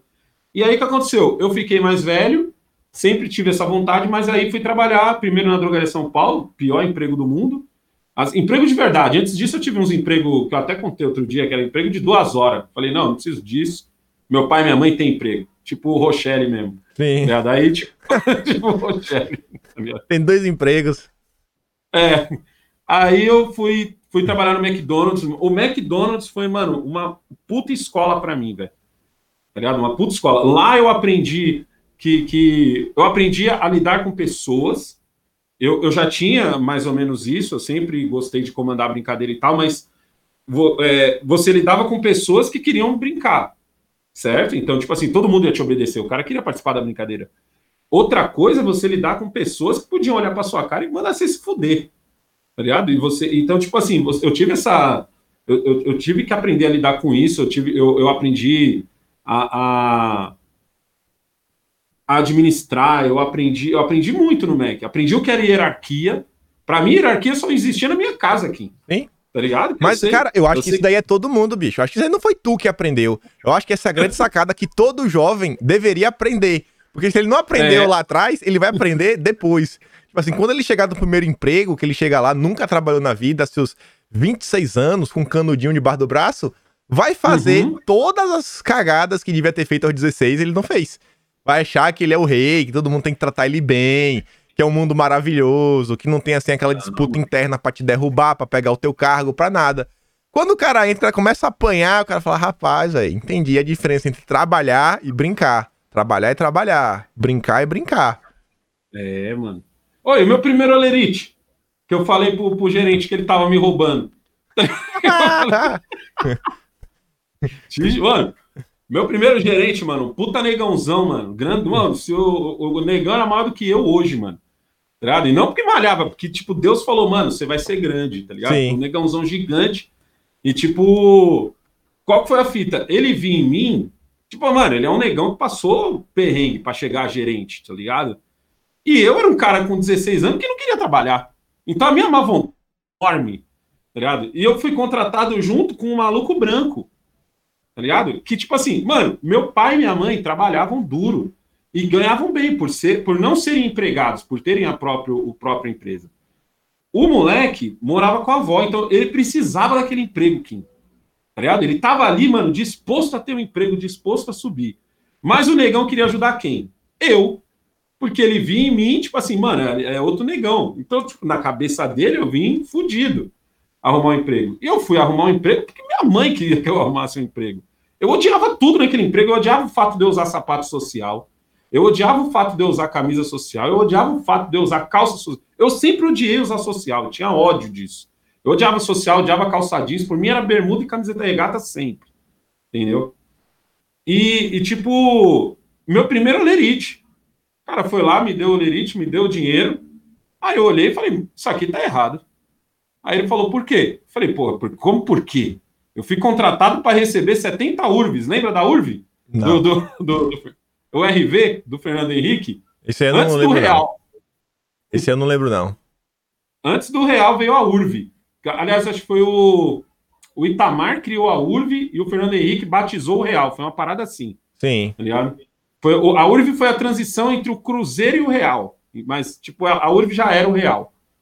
Aí, eu falei assim, você tá me roubando. Desse jeito. Ele falou, como é que é? Ah, como é que é? Que é aqueles negão que fala grosso, tá ligado? Sim. Eu falei, ó, aqui, ó, fui contratado para receber tanto, tô recebendo, acho que era, acho que era, era 75, eu recebi 50. Falei, cadê o resto? Aí ele falou, senta aí que eu vou te explicar como é que funciona o Brasil. E começou a ler o Olerite comigo. Mano, ali, ali, tipo assim, se um dia, sei lá, algum socialista tinha o sonho do negão ser socialista, ali morreu. Ali acabou. Ali, ali acabou, velho. Quando eu entendi o que era o Estado, tipo assim, ele sentou comigo e falou: ó, você vai ter que pagar isso, vai ter que pagar isso, vai ter que pagar isso, vai ter que pagar isso. Eu falei, mas eu não quero pagar essas coisas. Não é, falou, não é opcional. Não interessa. Isso aqui já foi, já foi tirado de você. Aquele Onde momento é que eu acabou. cancelo? As ideias. Onde é que eu cancelo isso? Aí o cara, não, não tem cancela. Não mano. tem cancela, meu filho. Tá louco, velho. Não, eu, lembro, ali... eu, lembro, que quando eu recebi o, o meu primeiro oleirite, assim, era o um emprego que eu tinha, eu tinha acertado com o cara o seguinte: é pra ganhar quanto? Um salário, um salário. Beleza, ia ganhar um salário. Só que eu tava trabalhando meio turno. Na hora que eu recebi meu salário, ele me pagou meio salário. Eu falei, ué, cadê outra metade? Ele falou, gente, trabalhar pra ganhar um salário. Você trabalhou meio turno, vai ganhar meu salário. Eu falei, não, a gente não acertou nada de horário. A gente acertou um salário. Eu tô vindo aqui, eu tô fazendo tudo e mais o que tem que ser feito no meu intervalo de tempo. Se eu vim aqui ficar mais tempo, eu vou ter, ter tempo pra fazer. Então, o nosso acordo foi isso daqui. Ah, não, não sei o que, isso aqui. Eu falei, cara, tô de boa, mano. Tá boa, deu, segue tua vida aí. Aí, passou um dia, ele me ligou, não, volta aí, vou te pagar, não sei o quê. Porque era um emprego assim que, o que é que eu fazia? Era basicamente assim, funções administrativas. Como eu já tinha muita facilidade uhum. com o computador, pensa tipo assim, mano, aquelas tias que sentam no computador, que não conhece nem o tab do teclado, vai no, vai no mouse, clica. Cara, eu chegava, tá, tá, tá, tá, tá, tá, tá, tá, assim, acabou, velho. Às vezes eu fazia coisa assim num dia só. É, por exemplo, o pessoal imprimir certificados. Botava um, imprimia. Tirava a folha, virava de ponta cabeça, botava o segundo, imprimia. Eu dei um jeito, mano. Um comando, frente inverso, frente inverso lá, 50 certificados de uma vez só, num papel lá bonito naquelas máquinas de Xerox. Eu, tipo, automatiz, automatizava todo o trabalho. Eu falei, cara, o que, o que tu funcionário leva aqui dois dias para fazer, eu tô fazendo em um dia. A gente aqui, o nosso acerto foi eu tenho que fazer o trabalho. O trabalho tá sendo feito. Uhum. Não vem me apertar o meu juízo. E aí foi indo, mas tá louco, aprendi muita coisa. Muita coisa do trabalho, viu? O cara nisso assim vai de boca aberta e depois vai falando assim, cara, não é bem assim que as coisas funcionam. Não é, é, bem mano. assim que as coisas funcionam. Aí foi nessa que eu entrei no McDonald's. Passei quatro, cinco, passei cinco anos no McDonald's. Pra mim foi maravilhoso. Pra mim foi uma experiência foda tá ligado? Tipo, muita coisa que eu aprendi no McDonald's eu uso até hoje, até, até em fazer vídeo, como eu conversar e tudo, eu aprendi no McDonald's, véio, tá ligado?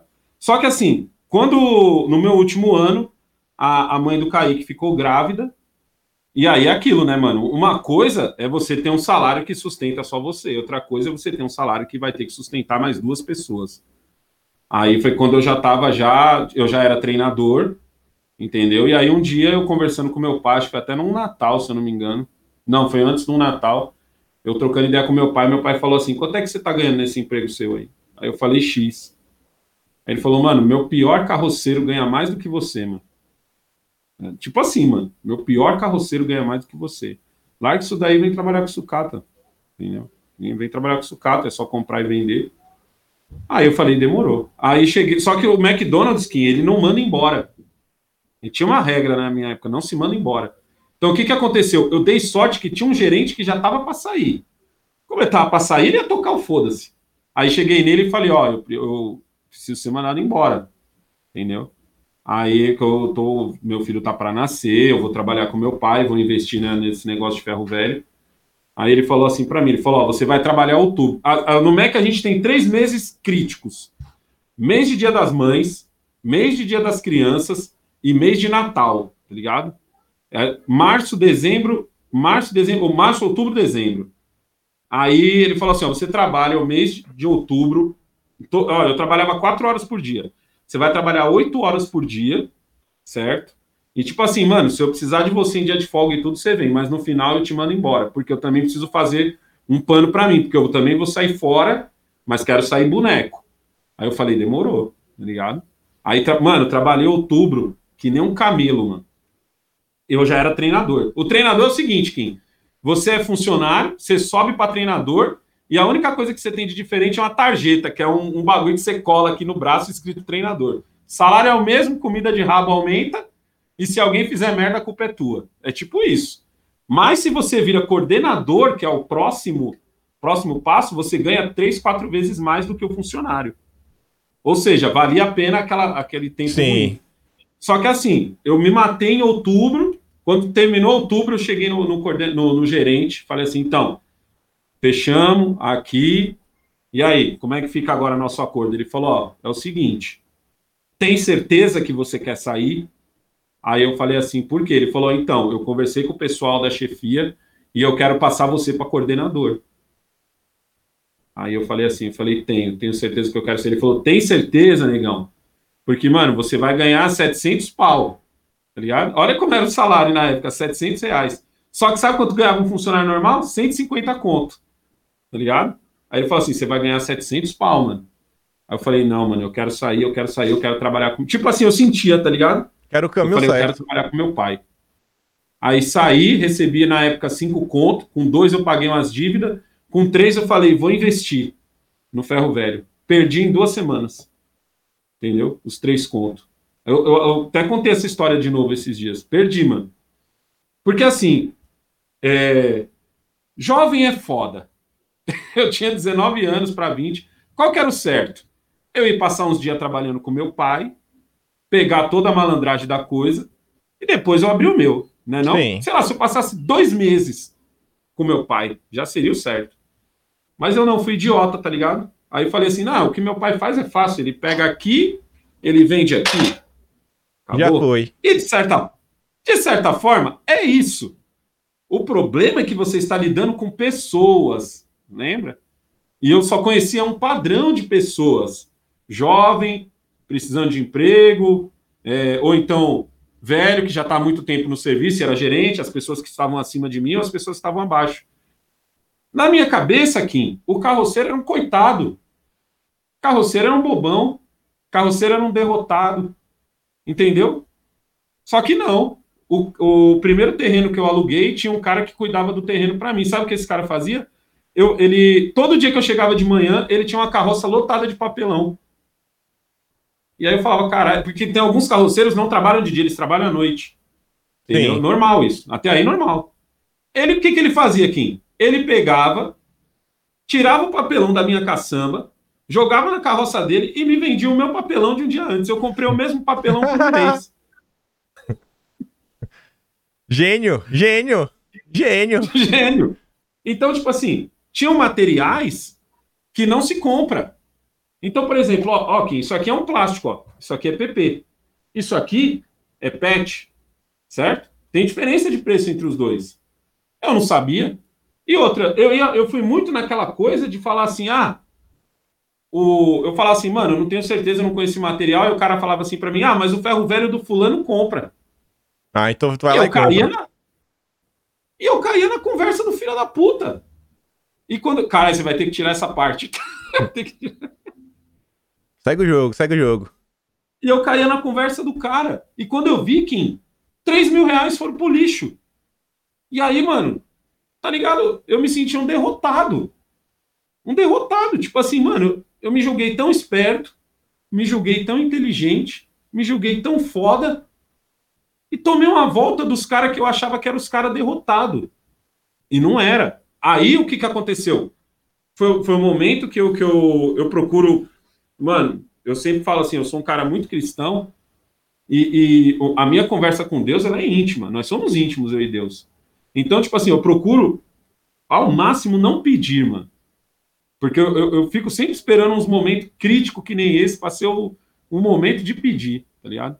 Aí eu nem, nem fui pedir ajuda pro meu pai nem nada, mano. Cheguei para Deus, pedi ajuda para ele, falei, Senhor, perdi meu dinheiro, tô com um filho, já, já, já, o Kaique já tinha nascido, não sei o que fazer. Entendeu? Eis que passou um carroceiro, eu tava sentado assim no ferro velho, passou um carroceiro direto por mim. Não tinha ferro velho perto do meu. Não tinha. O carroceiro passou com a carroça cheia de plástico, plástico mole. Liga pra sacolinha, essas coisas? Sim.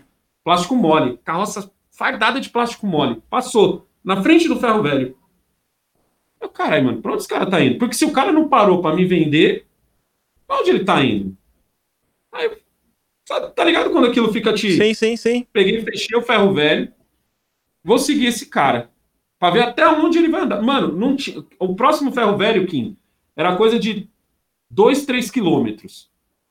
E, mano, o cara tem que pagar muito bem pro cara andar 2, 3 quilômetros. Aí o cara, mano, pra onde esse maluco tá indo, mano? Será que abriu algum outro. Pra acabar de fuder minha vida, será que abriu outro ferro velho aqui perto? Fechei o ferro velho e fui atrás do cara, seguindo ele de canto, deixando ele na frente e eu indo. De migué. ele andou uns 300 metros, parou num lugar, num galpão, bateu no portão, o galpão abriu. Quando o galpão abriu, Kim, era só plástico, fardos de plástico, uma, umas. Acho que é extrusora o nome, que é o, a máquina onde você joga os plásticos, os plásticos derreter, passar por, como se fosse macarrão assim por dentro de uma água para resfriar, ficar duro e do outro lado moer. Tá ligado? Aquilo seria vendido muito mais caro. E aí, quando o, quando o carroceiro foi embora, eu bati nesse portão. Eu tenho aqui comprar plástico? Aí o cara compra. Aí eu falei, mas como que funciona? Porque até então eu vendia meu plástico misturado, Kim. Eu vendia o plástico mole, plástico duro, tudo junto. PV, tipo assim, o meu plástico mole ia junto com esse, que ia junto com esse, que ia junto com o PVC, ia junto com tudo. E na sucata é o seguinte: quanto mais separar, mais Melhor. caro é. Mais caro é. Simples assim a sucata. Aí o cara falou: na época, Kim, custava um real o quilo. Eu falei: um real? Ele falou: é, mas tem que estar tá limpo, tem que estar tá sem adesivo, tem que tirar o adesivo. Porque o cara comprava no jeito de jogar na máquina, essa era a regra. Sim. O cara comprava no jeito de jogar na máquina. Ele não, se ele tivesse que ter trabalho, ele já diminuiria o preço. Óbvio. Entendeu? Aí, sem dinheiro. Aí comecei a comprar dos carroceiros, desse que estava me dando chapéu, e peguei a carroça dele emprestado. Tá ligado? Peguei a carroça dele emprestado, comecei a comprar não só dele, como de outros, e pagando depois. Falando, ó, gente, eu não tive tempo de ir no banco. Dá pra você dar uma segurada aí? E aí comecei a comprar e revender. Só que eu comprava tipo a 10, 15 centavos o quilo do plástico. Vendia a um real. Tá ligado? E aí eu comecei a subir de novo. Um belo dia, eu tô indo levar. Só que assim, para que todo mundo não descobrisse onde eu vendia, porque era muito perto de onde eu tava. A minha sorte é que o cara tinha um portão, velho. Eu ia caminho contrário. Eu ia caminho contrário, dava a volta no quarteirão, sempre de olho se alguém não tava me seguindo. E aí eu ia nesse lugar, porque ele tava muito perto de mim, mano. Tá ligado? Contatinhos. Porque eu não queria que os outros descobrissem. Sim, mano. sim, comecei. sim, sim. Comecei a estourar, estourar, estourar. Comecei a entender. Come... Entendi que velho também rouba. Eu não, eu não achava que velho roubava. Entendi que pinguço também rouba. Entendi que, que criança também engana. Entendi tudo. Eu falei, mano, é um mundo que tá se abrindo para mim. E aí eu comecei a subir. Um belo dia eu tô quase chegando no lugar onde eu vendia o plástico. Eu com a carroça, até então eu levava com a carroça. Do nada, a, a, a, roda da carroça saiu, porque a carroça é o seguinte: não tem o tambor de freio? Sim. A panela do carro, Sim. onde vai o pneu. A carroça é feita daquilo, é como se fosse um, um tambor sem a, as lonas de freio. Então, tipo, quebrou o parafuso, sei lá, o parafuso soltou, a roda caiu. A carroça virou com tudo comigo assim, ó. Eu quase caí. Aí eu peguei e falei, mano, não quero mais andar de carroça. Não quero. Tive aquele estalo, sabe? Falei, mano, não, não, não, eu preciso ser mais do que isso. Preciso ser mais do que isso. E outra, nego já estava começando a se perguntar para onde eu ia com aqueles plásticos. Aí eu falei, mano, uma hora dessa nego vai me seguir. Entendeu? Igual eu fiz com o outro. E aí acabou o, o, o meu, o, acabou o meu tesouro. Tesouro. Aí fui lá e comprei. Aí apareceu o Charles. De novo eu pedi, senhor, me ajuda, por favor, e tal. Mano, foi tipo assim: Senhor, me ajuda, por favor, eu preciso comprar uma perua. Apareceu o Charles. Tá ligado? Aí a gente trocando ideia, o Charles, mano, tô querendo vender essa perua, tu não quer comprar não? Perguntou pra mim. Eu falei, não sei, quanto é que você quer? Aí ele, 700 reais. Mano, foi a, tipo assim, a minha, minha perua mais da hora e a mais acabada que eu tive, mano. Zoada, zoada. Aí eu falei, porra, 700 conto. Nessa época eu não dirigia, mano. Trabalhava eu e Isaac. Aí Isaac falou assim pra mim, Ô, legal, eu dirijo. Isaac é mais novo que eu. Sim. ele falou, eu dirijo. Aí eu falei, dirige o quê, Isaac? Ele falou, eu dirijo, caralho. Lá na fazenda do meu avô eu dirigia. Isaac tinha chegado da Bahia tinha uns 3, 4 meses. Lá na fazenda do meu avô eu dirigia. Eu falei, você dirige mesmo? Ele falou, dirijo. Eu falei, ó, oh, Charles, eu só tenho 200 conto, mano. Posso ir te pagando aos poucos? Aí ele falou, pode, mano. Tá boa. Aí eu falei, firmeza. Peguei a perua, comecei a, comecei a fazer o mesmo trampo, comecei a comprar mais, comecei a comprar mais, e foi assim que eu comecei a me levantar. Entendeu? E aí foi pagando, pagando as contas, pagando as contas. E isso sempre tu já tinha o teu ferro velho, então. Tu, isso. tu não trabalhou com teu pai, basicamente. Não, então, aí eu precisei sair desse terreno. O dono pediu o terreno porque ele tinha vendido o terreno. Aí eu falei, eu não estava encontrando outro terreno. Aí meu pai falou assim: não, vem me ajudar aqui, que é no terreno que nós estamos hoje. Sim. Tá ligado? Aí meu pai falou assim: vem me ajudar aqui, porque aí você já vai, já vai trabalhando comigo aqui. A gente já trabalha junto. Eu falei, então demorou. Aí quando eu cheguei aqui, nesse terreno, aí foi quando abriu-se um leque maior ainda, porque, tipo assim, o, eu, eu tinha um ferro velho muito pequeno. E o meu pai, ele já tinha, tipo, mano, 15 carroceiros. Tá ligado? Os carroceiros folgado pra caralho, os carroceiros do meu pai, mano. Tipo, folgado pra caralho na época. Aí, tipo, eu cheguei meio que botando ordem nos carroceiros. Os carroceiros ficou puto comigo na época. Entendeu? Aí eu descobri, descobri que, tipo assim, eu não, eu não sabia que, que tinha é, peças que tinham cobre. Descobri nessa época, motor, aprendi a limpar motor, aprendi a limpar motor de geladeira, aprendi a separar os plásticos para vender mais caro. A gente só fechou o ferro velho para carroceiro essas coisas, porque uma que carroceiro já me deixava puto, Kim. Carroceiro é o seguinte, filho, ele tem. Você chega no cara e diz assim, irmão, eu abro 8 horas, fecho meio-dia, volto uma hora e fecho 5 horas da tarde. O que, que o cara fazia? Ele queria chegar 15 para as 8, ele queria chegar 5 para as meio-dia e ele queria chegar 5 para 5. E queria que você atendesse ele a milhão. Mano, eu ficava doido com isso, velho. Porque às vezes eu ia no mercadinho fazer qualquer coisa, o filho da puta tava dormindo embaixo da carroça. Tá ligado? Ao invés de vir logo e, e acelerar o trampo, mano. Sim. Aí a gente começou, aí foi quando eu falei pro meu pai, a gente foi assaltado duas vezes. Aí eu começou a baixar, foi uma época que, foi a época, quer ver? Foi do apagão, se eu não me engano. Não sei se você lembra do apagão do Fernando Eu lembro, Henrique. eu lembro. Tipo assim, a sucata ficou num preço horrível. Horrível de, de você ligar e os caras falam assim, mano, para de comprar. Tá ligado? O que, que acontece nessas épocas de crise? Se você não tem dinheiro, você tá fudido. Se você tem dinheiro, você estoura. Porque você vai comprar mercadoria basicamente a preço de, de banana e vai vender a preço de ouro. Desde que você tenha dinheiro suficiente para você comprar e guardar. Eu não sabia, entendeu? Eu não tinha dinheiro, deixei de comprar. E assim, você deixa de comprar, você deixa de ter lucro. E como é que você paga a conta? Aí eu fui atrás de descobrir onde os carroceiros. É, como é que esses carroceiros do meu pai traz tanta mercadoria e tão rápido eles vão ali, volta, tá com a mercadoria. Pode isso, né, mano? Fiz o mesmo esquema do primeiro carroceiro. Fui seguir um dos carroceiros. Quando eu segui um dos carroceiros, descobri que eles trocavam ideia nos prédios, descobri que eles trocavam ideia nas mecânicas, nos lugares, e comecei a fazer o mesmo. Fiz um monte de cartãozinho, comecei a, a distribuir, até chegar ao ponto que, que eu tinha três peruas e eu não precisava mais de carroceiro. Cheguei nos meus pais e falei assim, mano, a partir de hoje a gente não tem mais carroceiro. Aí meu pai, mas como é que a gente vai fazer isso? Porque ele veio de um tempo Sim. onde era obrigatório ter, ter carroceiro. carroceiro. Então, era difícil explicar isso pro meu pai também. E foi quando ele percebeu que eu falei assim, pai, a gente vai ali, volta e tá tranquilo, não precisa de carroceiro. Entendeu? E foi quando acabou. E assim eu fiquei um bom tempo. Aí descobri a internet, comecei a mexer com a internet, descobri que dava para vender coisas pela internet. Era difícil pra caramba também explicar isso pro meu pai. Tipo, como é que o cara que tá lá na Bahia tá comprando um motor da gente? Se a gente tinha os caras que toda semana ficavam passando no depósito para ver se a gente tinha motor, porque eles levavam para o interior para vender no interior. Eu falei, é a mesma coisa. A diferença é que eu tô trocando, eu tô pulando intermediário. Entendeu? Eu tô vendendo pro cara que tá lá na Bahia, que ele paga o frete e ainda sai mais barato do que ele comprar na Bahia. Sim. Entendeu? Entendeu? Aí foi quando eu comecei a subir. Eu não sei aí, velho. mas realmente, esse mercado, quando entrou a internet, pelo menos aqui, cara, é muito mão na roda. Pra quem trabalha com oh. ferro velho, principalmente pra área de mecânica, ah, parece ser o carro de PT, a moto de PT. Os caras colocam que já foi vendido e, cara, vai lá e, e pega a peça que tu quiser.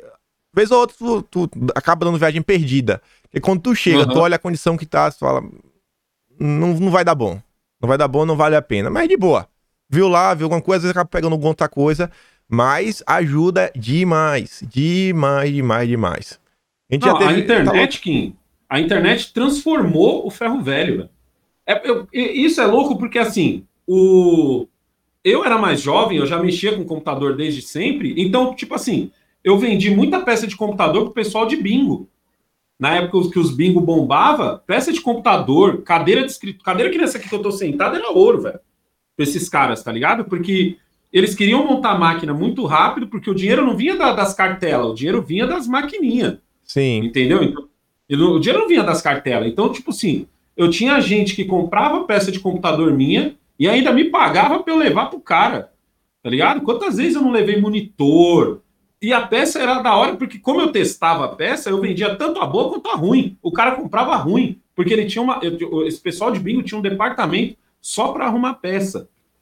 Entendeu? Às vezes eu olhava e falava, caralho, mas eu tô vendendo um bagulho até caro. Mas, tipo, mano, olha o lucro que o cara vai ter. Ele bota a porra de uma máquina dessa para funcionar, em duas horas ele pagou. Tá duas horas lá rodando. Então, tipo assim, depois veio, veio o Mercado Livre. Antes do Mercado Livre, eu tive um site chamado Baú da Juju, tá ligado? Porque Juju é por causa da minha mãe, que é a Juliette. Aí, aí tipo assim, eu, eu o Baú da Juju ele vendia só em São Paulo. Entregava cartãozinho em cada prédio que eu carregava. Eu sempre fui muito comunicativo, tá ligado?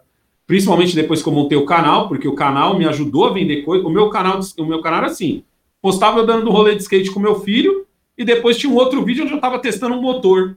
Por quê? Porque eu pegava esse link desse vídeo e jogava no Mercado Livre, que era para o cara ter certeza que o motor que ele estava comprando estava bom. Tá ligado? Aí o pessoal ficava puto, né? Quem me seguia, 20 mil inscritos já. Porra, negão, você solta um vídeo da hora de skate, o que, que, tem a ver esse vídeo aqui de motor funcionando? Entendeu? Eu falava, mano, esse vídeo é o que me dá dinheiro. Não é o YouTube, tá ligado? Sim. Esse vídeo, entendeu? E assim eu fui, mano. Muito... Quando eu criei o Pérolas da Sucata, então, nossa, velho. Aí eu estourei pra caralho, mano. Eu lembro, eu, Pérola, eu lembro do Pérolas da Sucata. Eu acho que quando eu vi do canal pela primeira vez, tu tava falando, foi um vídeo desse daí, do Pérolas da Sucata. Eu acho que isso foi lá pra 2016, bicho. Primeira é. vez que eu vi um vídeo, 2016. Eu não lembro o que foi da vez, mas tu achou alguma coisa assim no lixo que tu falou assim. Seu. Qual, tipo assim, hoje, se tu fosse para pensar, qual foi assim, a melhor coisa que tu já achou assim, no lixo? Tu falou, cara, essa daqui eu não, ah, nem vendi, mano. eu fiquei pra mim. Melhor de todas. De longe, não foi nem a mais cara, mas de longe, assim, ó. Foi um jogo de xadrez sem a, sem a caixinha. Sim. Tá ligado? De bronze. Era a coisa mais linda, mano. Tipo assim, foi louco porque assim, tava num saco, tá ligado? E aí eu vi a primeira pecinha, eu vi um peão. Aí eu falei, olha só que peão muito. Mas, tipo assim, achei que, sei lá, alguém às vezes, a, assim, a regra comigo também era simples, Kim. Eu só ia em condomínio de boy. Eu não carregava onde tinha pobre. Tá ligado? Porque pobre, quando joga, ainda joga com comida junto. Boy é que faz reciclagem.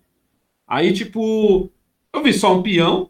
Falei, caralho, mano, peãozinho bonitinho, né? Aí botei no painel da perua.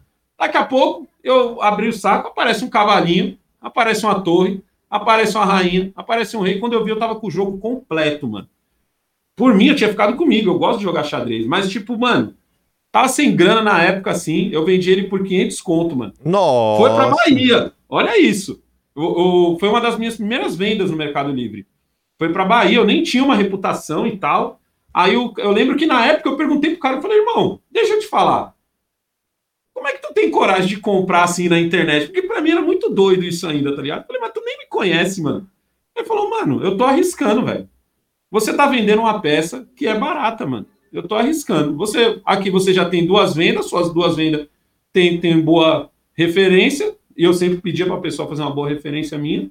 E aí começou. Mas tipo assim, essa foi valor simbólico para mim foi a mais cara. Mas ó, uma vez eu vendi quatro bonecos do Cavaleiros do Zodíaco na, na caixa fechada do como é que fala? É, japonês tá ligado? Na caixa fechada. Eu vendi eles a dois mil reais. Entendeu? E tu achou na, onde, velho, esses bonecos? Onde foi que tu achou esses bonecos? No lixo.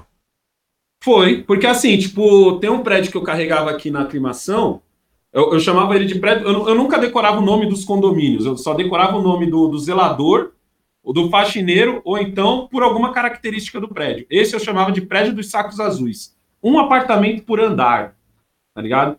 Aí o que aconteceu? Tinha um coreano que morava lá, e o coreano foi embora, sei lá, pra Coreia, para onde ele foi lá, e ele deixou, mano, uma porrada de bagulho no apartamento, com ensacado e tudo. Aí o, o, o zelador me chamou, eu carregava nesse prédio, ele falou assim: Alessandro, preciso que você venha antes do dia, porque eu carregava lá toda terça. Aí ele precisava que eu viesse na quinta, tá ligado? Eu já tinha ido. Eu falei, Sim. mas por quê? Ele falou, não, o morador foi embora aqui, deixou um monte de bagulho aqui, mano. Tem como você vir pegar aqui uma lixaiada da porra. Na aqui. hora. Tá ligado? Eu falei, demorou. Tipo assim, toda vez que tinha isso, eu, eu nem cobrava aqui. Quando o cara fala assim, ó, lixaiada da porra, você pode crer que tem coisa boa. Porque o cara não entende o que tem ali. Dali tinha um Sega Saturno, tinha um Nintendo 64 com Nossa, controle estourou, completo. Tinha um estourou, Nintendo 64. Estourou já. já tinha, tinha uns joguinhos de 64. Tinha esses bonecos. Tinha.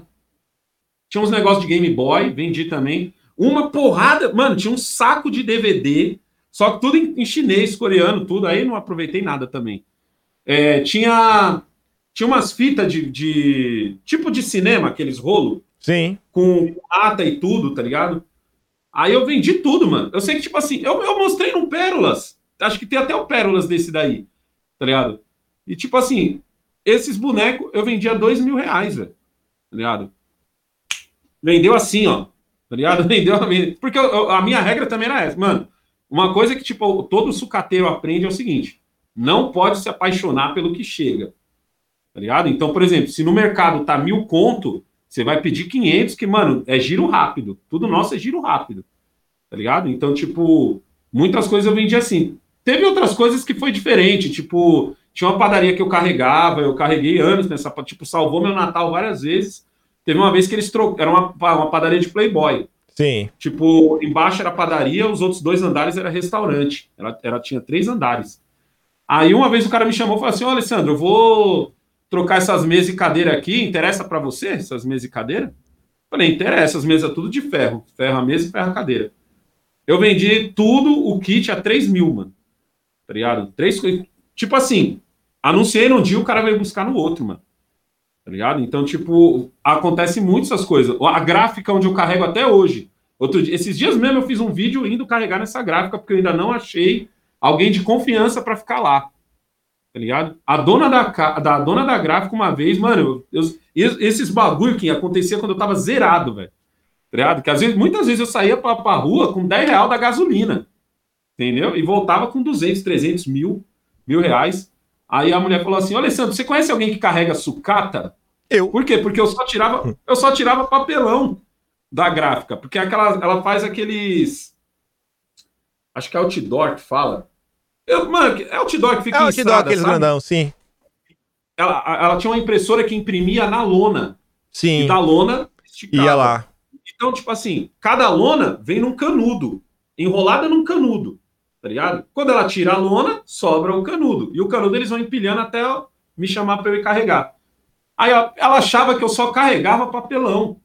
Aí eu falei assim, sucata? É, um, tem uma máquina aí que eu quero jogar fora. Você não conhece quem carrega isso daí, não? Eu. Eu falei, conheço. Eu. ela falou, sério mesmo? falei, sério. Vem cá pra você dar uma olhada. Mano, a máquina era maior que o meu estúdio. Era uma impressora gigante, mano. Tá ligado? Aí eu falei, demorou. Mano, eu tive que ir lá, com, com lixadeira, parafusadeira, para carregar. Deu quase. Deu acho que 400 quilos, mano, de ferro. E deu quase 100 quilos de alumínio. Fora o cobre. Que a gente desmontou ela inteira. Tipo, ela não prestava mais. O que, o que, o que servia de peça, tipo placa, essas coisas, os caras pegou, né? Para guardar para as outras máquinas. Ela me deu o esqueleto. Tá no esqueleto eu fiz uns mil reais, velho. Tipo assim, mano, eu saí com 10 conto tá ligado? E ela falou, então, tipo assim, por eu ter essa gratidão, eu, eu não consigo largar essa, essa gráfica. Então, enquanto eu, não, enquanto eu não achar alguém de confiança para ela poder, para a pessoa poder pegar lá dentro e tal, eu continuo carregando. Eu tomo prejuízo hoje indo carregar, porque eu não trabalho mais com sucata. Então, tipo, eu boto gasolina e o papelão, porque antigamente eu fazia o quê? Eu passava na gráfica, na, na padaria, então, a minha perua, ela voltava com 700, 800 quilos. Agora ela volta com 50, 60 quilos da gráfica, tá ligado? Mas, tipo, é uma, é uma coisa minha. Sim, tá sim. É gratidão, né? Porque deu certo no passado. Tá louco? Exato. Aqui é engraçado. Porque aqui, como é esquema, né? Todo mundo aqui tem dinheiro. Não tem assim, ah, o cara é pobre. Então, tipo assim, o cara às vezes tem uma TV de 32 polegadas. Quem quer comprar, velho, uma TV usada de 32 hoje em dia? Sabe assim, não é mais o padrão. E ainda, assim, ah, é 32 mais a TV HD. Todo mundo agora já tem. Não é nem mais Full HD, é HD e hoje em dia só se trabalha com 4K. Então, como 4K. aqui as coisas. É tipo assim, o cara não pode jogar. Vai jogar onde isso aí? Não cabe no lixo. Se você for jogar em algum lugar, você tem que pagar para jogar. Aí, engraçado que é. Não é engraçado. Aí é o que a prefeitura faz? Uma vez por ano, tem um intervalo uhum. de uma semana, que naquela semana você pode botar o que você não quiser no seu sei lá, na, cal na calçada de sua casa. E aí vai passar aí.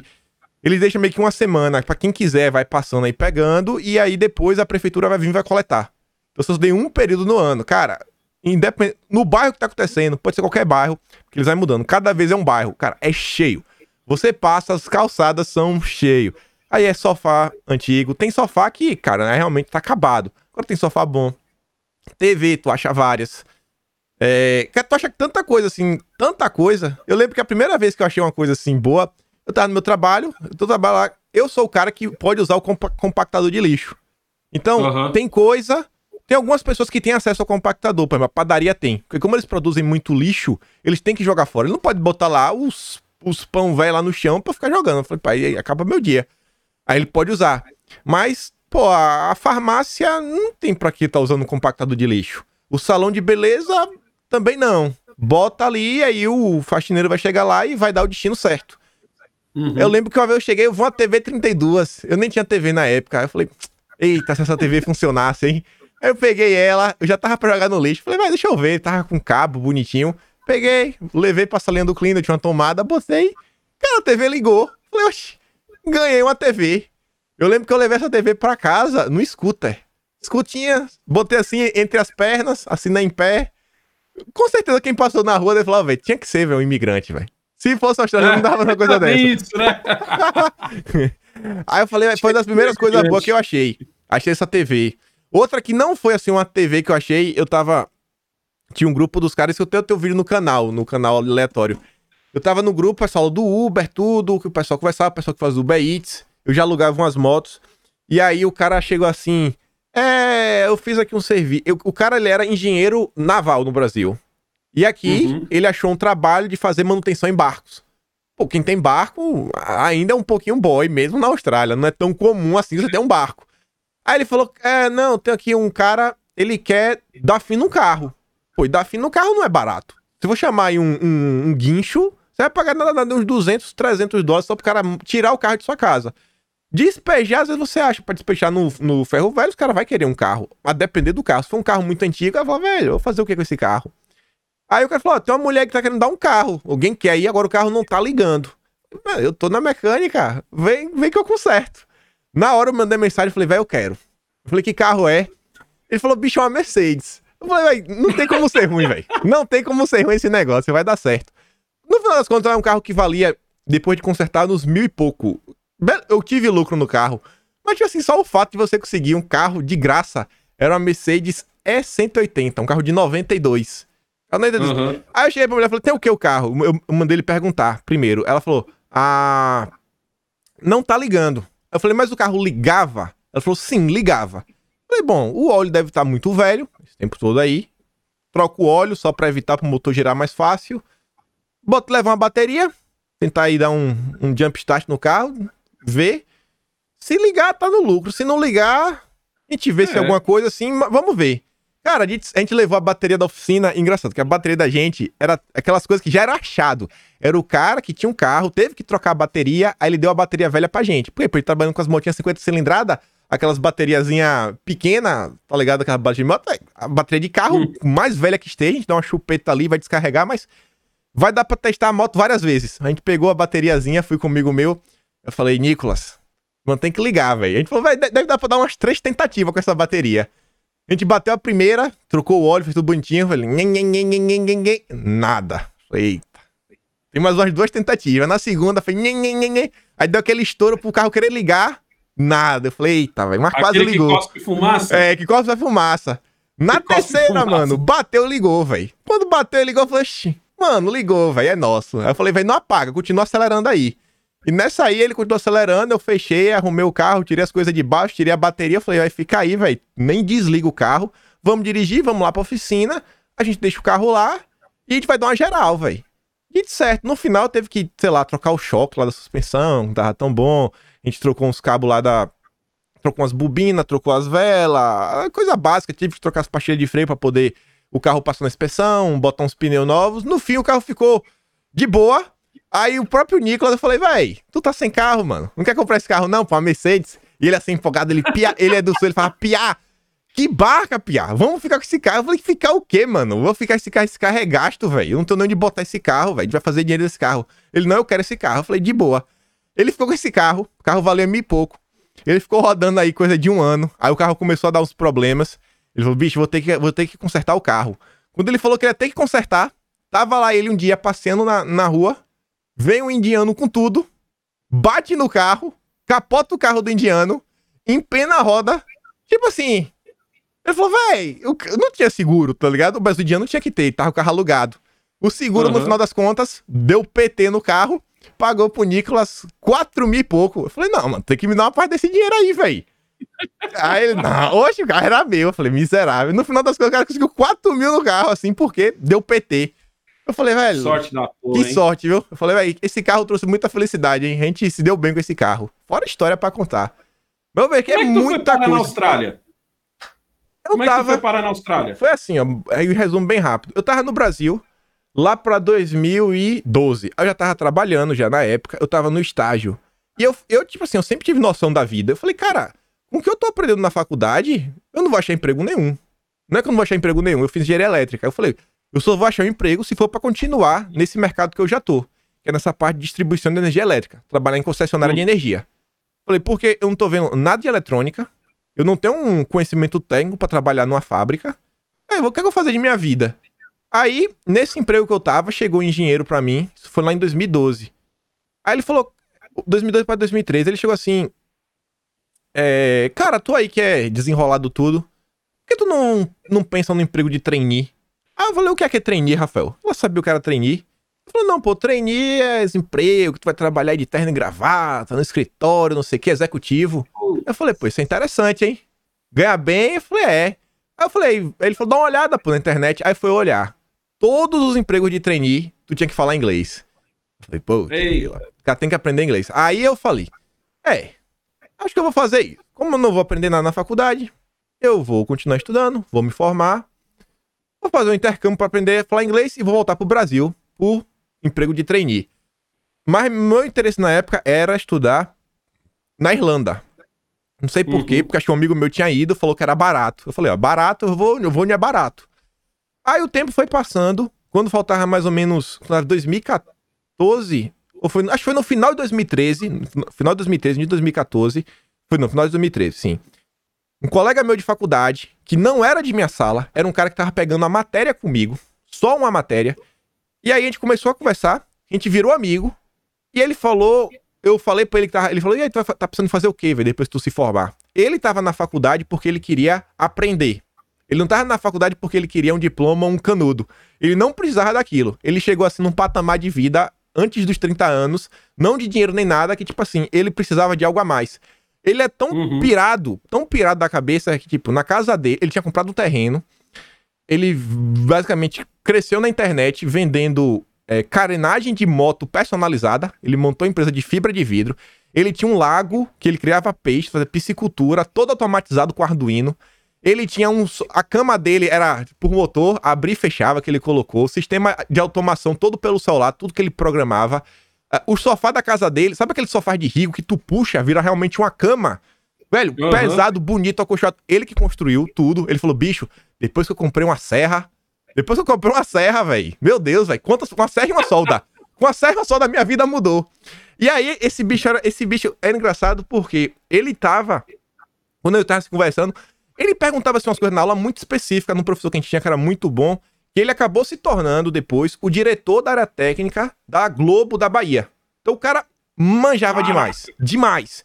E ele falava, ah, eu tô com inversão de frequência aqui, isso aqui, eu tô pensando em fazer isso. Ele tava querendo, ele não queria comprar uma CNC, tu sabe com a CNC, né? Ele tava construindo uhum. a CNC. Ele projetou a estrutura, mandou para São Paulo as peças, cortaram as peças, veio sem os furos, e aí ele montou as peças, ele comprou os motores, comprou os inversor de frequência, montou uma CNC, ainda ajudei ele assim no dia, ele botava as peças na posiçãozinha, vinha com a furadeira de bancada para poder botar a estrutura toda junta. Ele montou a CNC. E aí qual era a onda dele? Ele tinha assistido um filme que foi O Ilusionista. Tinha um pingente que era um coração, que tu girava, quer dizer, ele era tipo assim um canudinho que você girava, via um coração e depois você conseguia abrir. Ele entrou na neura que ele tinha que construir esse pingente. Porque esse pingente, ele sabia que ia dar muito certo e ia dar muito lucro. E ele falou: não, se eu tiver uma, CNC, eu vou conseguir construir esse pingente. Terminou essa CNC dele. Aí, ele não conseguiu criar um mecanismo interno com a CNC. Porque ele cortava, mas não, não, dava, não era muito rápido, não estava muito bom. E aí ele chegou na conclusão que a única forma de fazer um mecanismo, ele tentou diversas formas, de madeira, de imã, era só se fosse uma peça de metal bem acabada. E aí, uhum. a única forma disso é se você tivesse, tipo, uma mini fundição. Aí ele começou a construir uma munifundição. Aí ele construiu sozinho um forno é, industrial, com, é, uma máquina de tamboreamento, umas máquinas para trabalhar com banho. Nessa daí ele começou a estudar química, tudo, saiu da faculdade. E na, mas naquela época eu falei, Tiago, porque eu quando falei pra ele do plano, ele falou, velho, massa, velho, vamos. Ele falou, por que não vai pra Austrália? Eu falei, vamos pra Austrália. E ele andava de kitesurf. O kitesurf foi ele que fez a prancha, porque ele já tinha uma fibra de vidro, ele que fez a pipa, ele que fazia tudo. Não, vamos pra Austrália, velho, porque a Austrália a gente vai surfar, vai fazer kitesurf. Ele queria vir pra Austrália pra fazer kitesurf. Eu falei, mano, eu quero ir pra Austrália, mano, pra gente, sei lá, velho, aprender inglês, mano, trabalhar, se virar. Ele, não, a gente vai. E aí as coisas, ele começou a crescer. Hoje em dia ele tá bem. Ele, ele, hoje ele fornece muita peça de metal pro Nordeste inteiro. Tá bem de vida. E não veio, no final das contas. Ele que botou tanta pilha pra gente ir pra Austrália, não veio. E aí eu tinha a ideia, eu ia vir. Ia vir, passar um tempo e voltar. Só que, uhum. nesse mesmo período, final de 2013 e aí o ano, em 2014, já foi lá a era Dilma. Aquele final que já tava tenso. Tu lembra lá do junho de 2013, teve as passeatas. Sim. Quando chegou na época de eleição, cara, eu lembro, eu falava assim, é, eu já eu tava estagiando no interior da Bahia, e eu olhava assim pra galera lá do interior, o pessoal PT doente, velho. Eu falava, como é que vocês vão votar é. no PT, cara? Como é que vocês vão votar no PT? Ah, mas é, não sei quem ganhou lá uns tanques de. Os tanques os tanque lá pra, pra fazenda, pra roça. O que teve quantidade de tanque que foi distribuído na Bahia? De tanque, aqueles tanques, aquela cisterna grande pro povo coletar água. E o pessoal não entende quando o Bolsonaro vai lá e faz a obra. Cara, eu, eu nunca vi. O pessoal de São Paulo não tem noção. Era carretas e mais carretas, velho, no interior da Bahia, distribuindo tanque para todo mundo, cara. Só pra garantir. Isso aí, vai precisar, se tu acha aí onde é que saiu esse dinheiro pra comprar isso daí, eu duvido que tenha sido uma licitação pública. E o povo votando no PT aí na Bahia. A gente lá tava dando certo que Paulo Souto ia vencer, porque quem era Rui Costa? Ninguém na Bahia conhecia Rui, Rui Costa. E Paulo Souto era o candidato de ACM. E na Bahia, pô, é a família que manda, a família Magalhães. É. Até hoje. Até hoje. Aí eu falei, pô, Aécio, a tendência e Paulo Souto. Sabe? A gente assim, cara, a Dilma não dá mais. Vai ser uma crise desgraçada. Deu Dilma e deu Rui Costa no primeiro turno. Falei, velho, não, não, acabou. Acabou. Aí minha ideia do intercâmbio de ir, passar um tempo e voltar, falei, cara, eu vou e não volto mais, velho. E aí, o ano de 2015, eu trabalhava com papelão, não com sucata. Eu tava trabalhando já na Clabin. E eu tinha conseguido emprego, emprego mesmo. Então, é uma parada massa quem trabalha com papelão, é que você sabe primeiro que todo mundo como a economia vai. Porque todo produto. Caralho, quantas vezes eu não falei isso, mano? Todo produto precisa de uma caixa de papelão. Exato, se você mano. não tá vendendo papelão, cara, é porque não estão se não tá produzindo. Então a gente tava vendo que, velho, a crise tá vindo com tudo. Vai bater que vai doer. E eu falei, cara, não dá, cara, não vou ficar aqui. E aí, dito e certo, as crises começaram a vir. Começou a vir, começou a vir, eu falei, amigo, já fui, velho. Clabin tava Quantas bem. Quantas vezes eu não falei essa frase? Quantas vezes? Eu falei, gente, eu tô na sucata, mano. Eu tô na sucata. E a sucata é, é engraçado que é o seguinte: no meu caso, como eu carrego em prédio, carregava, né? Carregava em prédios, é, domicílio mais do que em empresas. Então, tipo assim, eu sei o que. Eu sei se as pessoas estão comprando ou não. Porque quando elas estão comprando muito, a minha perua sai lotada de um prédio. E quando elas não estão comprando muito, eu carrego cinco prédios para lotar uma perua. Então ali eu já, tipo assim, e, e eu, eu, sempre carreguei em área de boy. Se o boy não tá comprando, Kim, como é que o pobre vai comprar, velho? Porque o Exato. cara, quando tá bom, quando o cara tá boletado, Kim, ele compra televisão nova, ele compra videogame novo, ele compra, ele compra livro, tá ligado? Ele, ele compra de tudo, ele compra móveis, eu fico toda hora carregando entulho, ele reforma. Tinha uma época, Kim, em que eu ganhava mais dinheiro com entulho do que com, com a sucata, porque eu toda hora tinha uma reforma para eu retirar o entulho. E tem época que eu fiquei no, no, na Dilma. Olha, o, o, ano em que ela saiu, se eu, fiz, se eu fiz 15 entulhos no ano, foi muito. Foi em 2015. 15 entulhos. Foi 2015. foi mês. esse ano. O que segurou a Clabin lá, pelo menos assim, pra gente não tava tão ruim, é porque veio uma safra boa do São Francisco.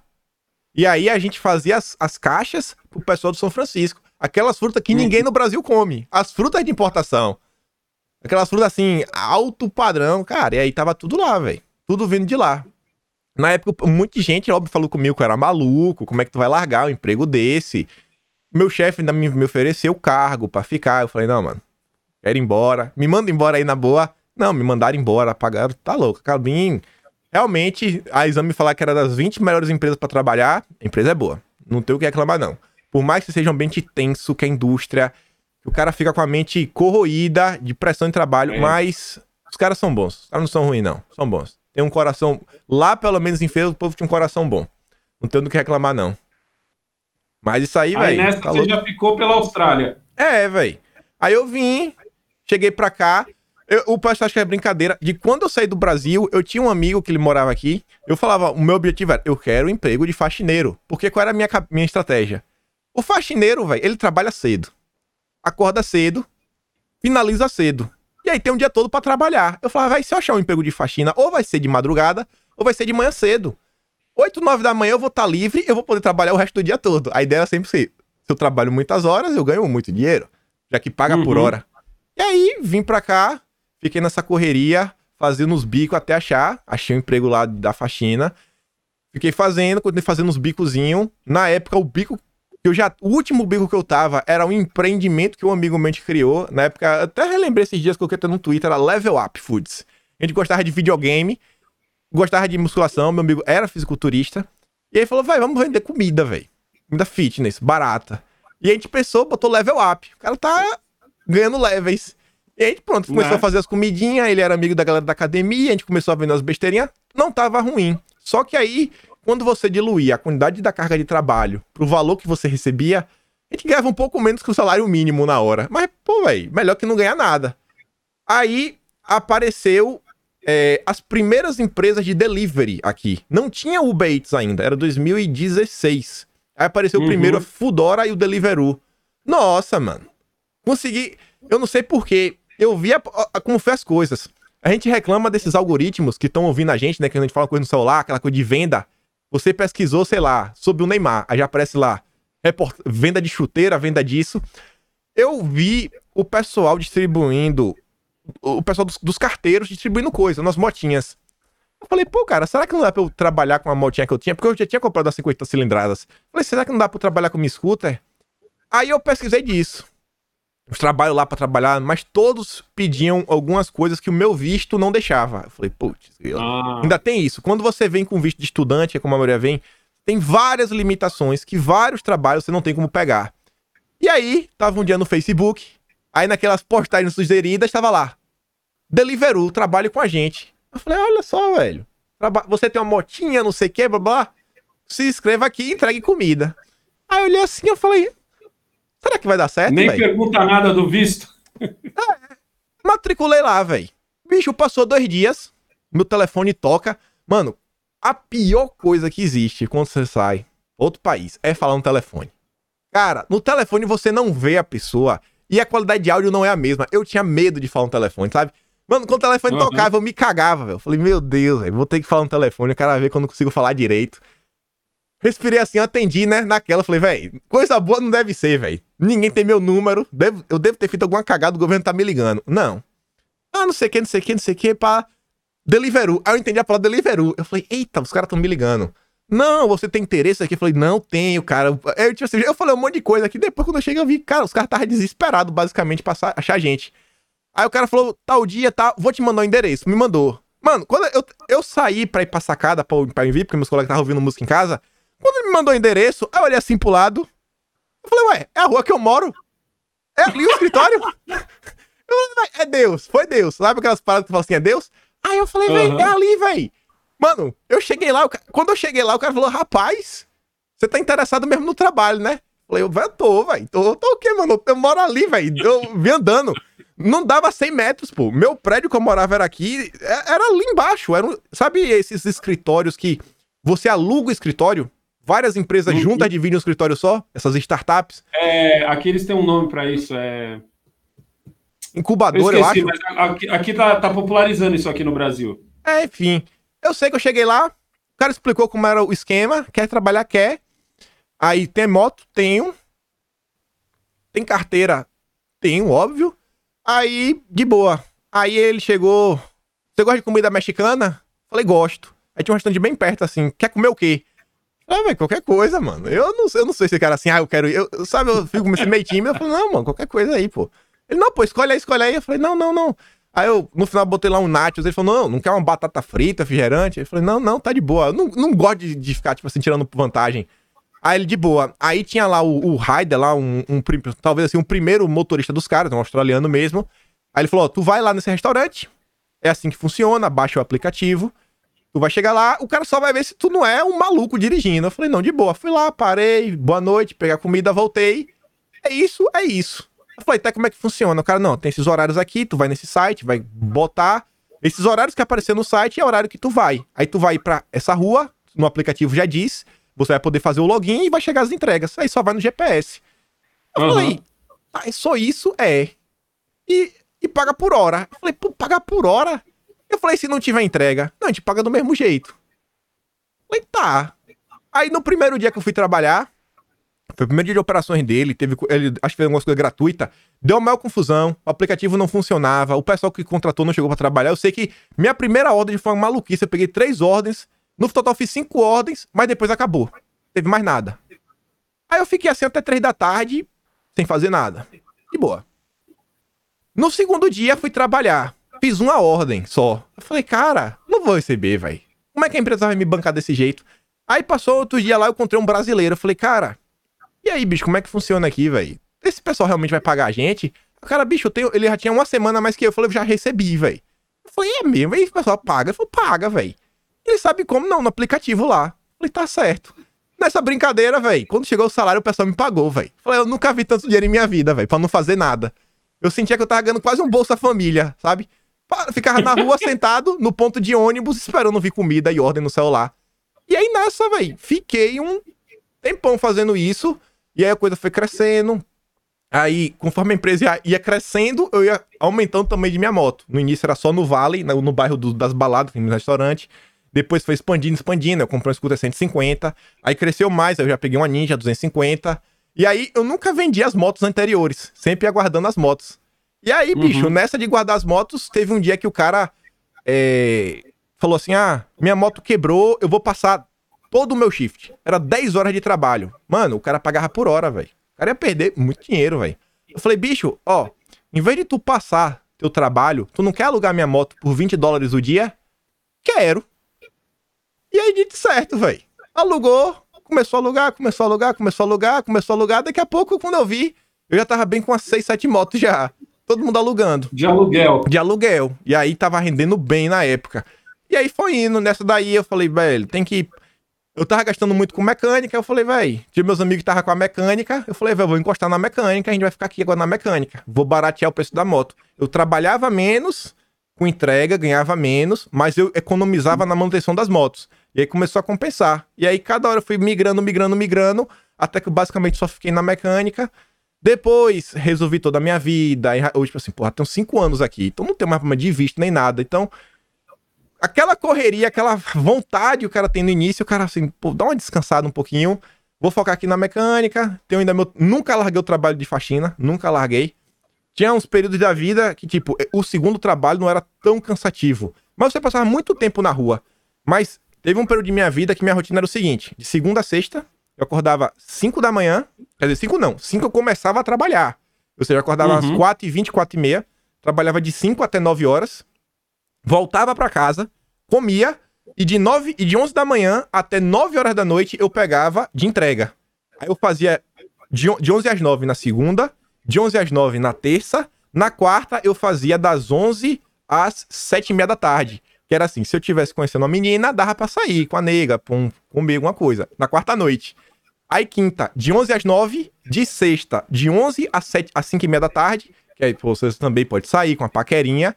Aí no sábado, eu trabalhava de 11 às 3 da tarde. Que aí sábado tinha a tarde toda, acordava, eh, não trabalhava no cleaner, então dava até pra sair no sábado à noite, na sexta noite. E no domingo, eu trabalhava depois das 3 às 9 da noite. Tipo, eu trabalhava todos os dias. Não tinha um dia assim de descanso. Você eu não lembro tinha folga. Não tinha folga. O único, eu lembro assim, que no ano de 2017, do dia 1 de janeiro, a minha folga foi no dia 25 de dezembro, porque Ne... Eu, eu lembro que por algum motivo eu não consegui pegar um shift. Eu não consegui pegar Nossa. trabalho na entrega. E, tipo assim, naquele dia, o shopping fechou, eu não tinha faxina e não teve entrega. Eu falei, pô, foi meu dia de folga, no dia 25 de dezembro. O dia do Natal. Mas depois trabalhei todos. Até no Réveillon, o dia eu tava trabalhando, mano. O meu filho, o meu filho tava falando uma coisa que é engraçada, que é assim, quando você trabalha para você, quando você trabalha no privado, é, dá dia 1 de dezembro, então o Natal é muito constante. Quando você tá no privado, é, é enfeite, é aquele Papai Noel que faz toda hora você tá olhando, e é anúncio da Coca-Cola e o caramba. Mas quando você trabalha para você, entendeu? O, o, o Natal você só sabe que tem o dia. Mas, É. tipo, você não começa, você não enxerga Natal em tudo quanto é coisa. É. Tá ligado? Você nem se toca, né? De qual que é o dia. Entendeu? E aí nessa, mano. Aí trabalhando, trabalhando, as coisas foi dando certo. Pronto, foi indo, conheci minha mulher, aí fui embora mecânica. Hoje é tipo assim, de boa. Fica aqui no YouTube, é, tem uma mecânica, dá pra trabalhar um pouco menos, mas continuo, continuo no- na faxina, não largo nunca. E tô estudando pra tentar agora mudar para de TI. E indo para a área de TI. Porque pra mim tem o problema que é o seguinte, exemplo, a galera no Brasil, o pessoal fala, ah, você ganha em dólar. É, mas é que eu também gasto em dólar. Por exemplo, se o É. cara no Brasil, o cara ganha, sei lá, uns 4, 5 mil, pô, o cara tem uma vida relativamente. dá pra pagar as contas. Mas aqui, Aham. cara, o salário mínimo é 800 dólares na semana. O que, se você converter, vai dar uns 3.200 reais.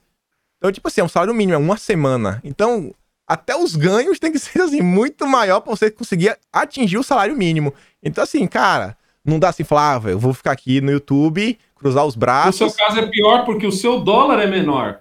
É.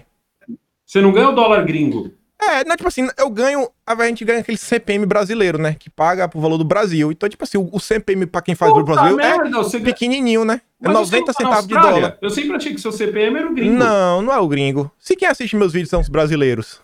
Então eu ganho o YouTube brasileiro, mais meu custo de vida australiano. Caralho, mano. Ó, não foi você que saiu uma vez na, na- Você e mais uma galera que saiu na. Sim, que eu ganho 100 mil reais, não sei o que, blá blá É, blá. na É, quando que você tirava sem conto. é. Só que sem Mano. conto, mano. Eu não faço live, eu não faço coisa, nem peço. Que, véi, sabe uma coisa que me incomoda, velho? É o cara chegar assim pra mim. Ah, velho, essa vida aí não sei o que, pedir dinheiro, ganhar. É só, é só pra ganhar superchat. Eu falo, véi, não faço nem live, velho. Fala isso de mim, vai, que eu tô fazendo pelo superchat. Mando logo pra aquele lugar. E Mano, aí, o mês, o mês que eu pedra, estourei. O mês que eu estourei foi no mês em que eu fiz a, a entrevista com o Van Traub, que assim, no, no pico da pandemia, foi um mês que eu consegui fazer nove conto. Tá ligado? Mas tirando isso, a nossa média é cinco É. mil- é, em reais, não tô falando em dólar. Reais. Exato. Aí o povo quer falar assim: não, mano, o cara é isso, o cara é aquilo, outro, blá blá blá. Eu falo, é. Vocês não estão fazendo Tanto- a matemática certa, velho. É que no seu caso, você não tem anunciante. No meu caso, eu ainda tenho anunciante. É. Tipo assim, a nossa, a nossa vida melhorou um pouco graças à ideia dos anunciantes, que nem foi uma ideia minha, eu roubei de outro canal. Eu, Eu, vi lá. outro canal. Direto bota é, assim, não, de aguenta aí que é o 30 Content. segundinhos aqui só pra passar o vídeo aqui do cara, do brother. Aí a galera, tem muita gente que mora na Nova Zelândia, Estados Unidos, faz o vídeo, eu direto eu vejo. Entendeu? Então, tipo assim, isso deu um, um- um fôlego, assim.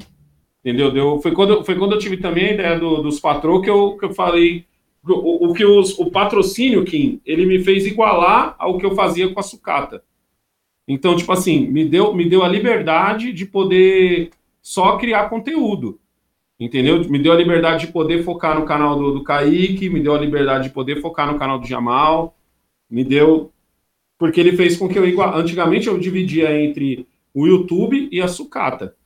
A- ter a ideia dos patrocínios me, e, e de só faz, fazer na maioria das vezes live me aproximou a eu, a eu ter esse, esse patamar dos dois e poder escolher, entendeu? Mas você é louco, quando eu vi os caras falando assim, porra, ah, o Kim ele tira 100 mil reais por mês, eu falei, oi?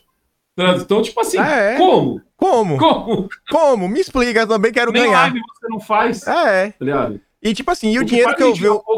é. É, o dinheiro que eu vejo que, eu- que dá, assim, do AdSense e tudo, eu, tipo assim, eu vou juntando e quando dá, faço a melhoria. E o dinheiro do- de membros, eu não entrego nada extra pros membros, falo, quem quiser ajudar, eu tento fazer alguma coisa. Tipo assim, hoje, dinheiro de membros, eu acertei com o menino, não dá nem um salário mínimo. Eu falo, velho, pega os vídeos aí, grande, recorta e bota no canal secundário. Sabe, já que tá contribuindo aí, faz isso daí. O pessoal às vezes quer um corte, faz lá. Aí, por exemplo, quando começou tudo, consegui logo no início um dinheiro, aí eu troquei a câmera. Na época eu comprei a Logitech Brio, que já grava em 4K, uhum. melhorzinha. Aí depois eu peguei um microfone melhor. Eu tinha antes um BM800. Aqui, assim, no vídeo, não sei, tu não sei se tu, vai, tu não vai conseguir ver porque tu tá me vendo aqui, ó. Mas tem uma interface ali de áudio ali vermelhinha, eu usava ali o BM. Então tinha uma qualidade que boa o BM800 para mim. Não ficava com aquele chiado da galera. Mas, pô, eu peguei um microfone que é o equivalente ao Blue Yeti, que era o Amazon Basics, até um pouquinho melhor. Então, pô, comprei isso daí. Juntou, assim, uma quantidade de coisa, o pessoal membros. Aí, por exemplo, aí hoje eu peguei esse braço. Quem for checar depois, quem quiser olhar, olha aí quem tá, esse Gatorworks, só esse braço. Aí peguei esse Shaw, que é o SM7B, dá uma olhada no preço também. Aí esse, eu... é, esse aqui é 3 conto. É. Aí eu peguei, eu peguei uma câmera mesmo.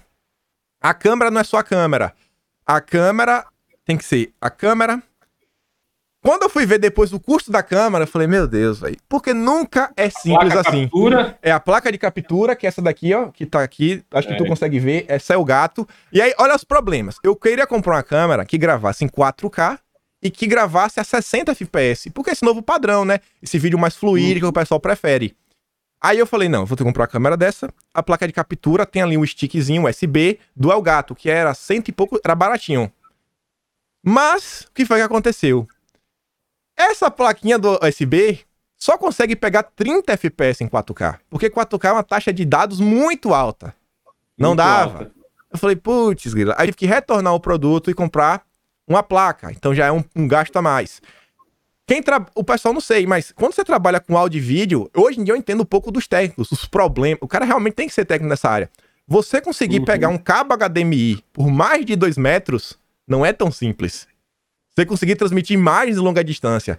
Cara, eu, descobri depois que tinha um negócio chamado repetidor que você coloca. É, tem uma alimentação para ele botar energia dentro para você conseguir entregar mais do que 5 metros, porque o computador tá aqui, mas a câmera tá cá, dá mais de 5 metros. Eu botei para ficar o cenário bonitinho.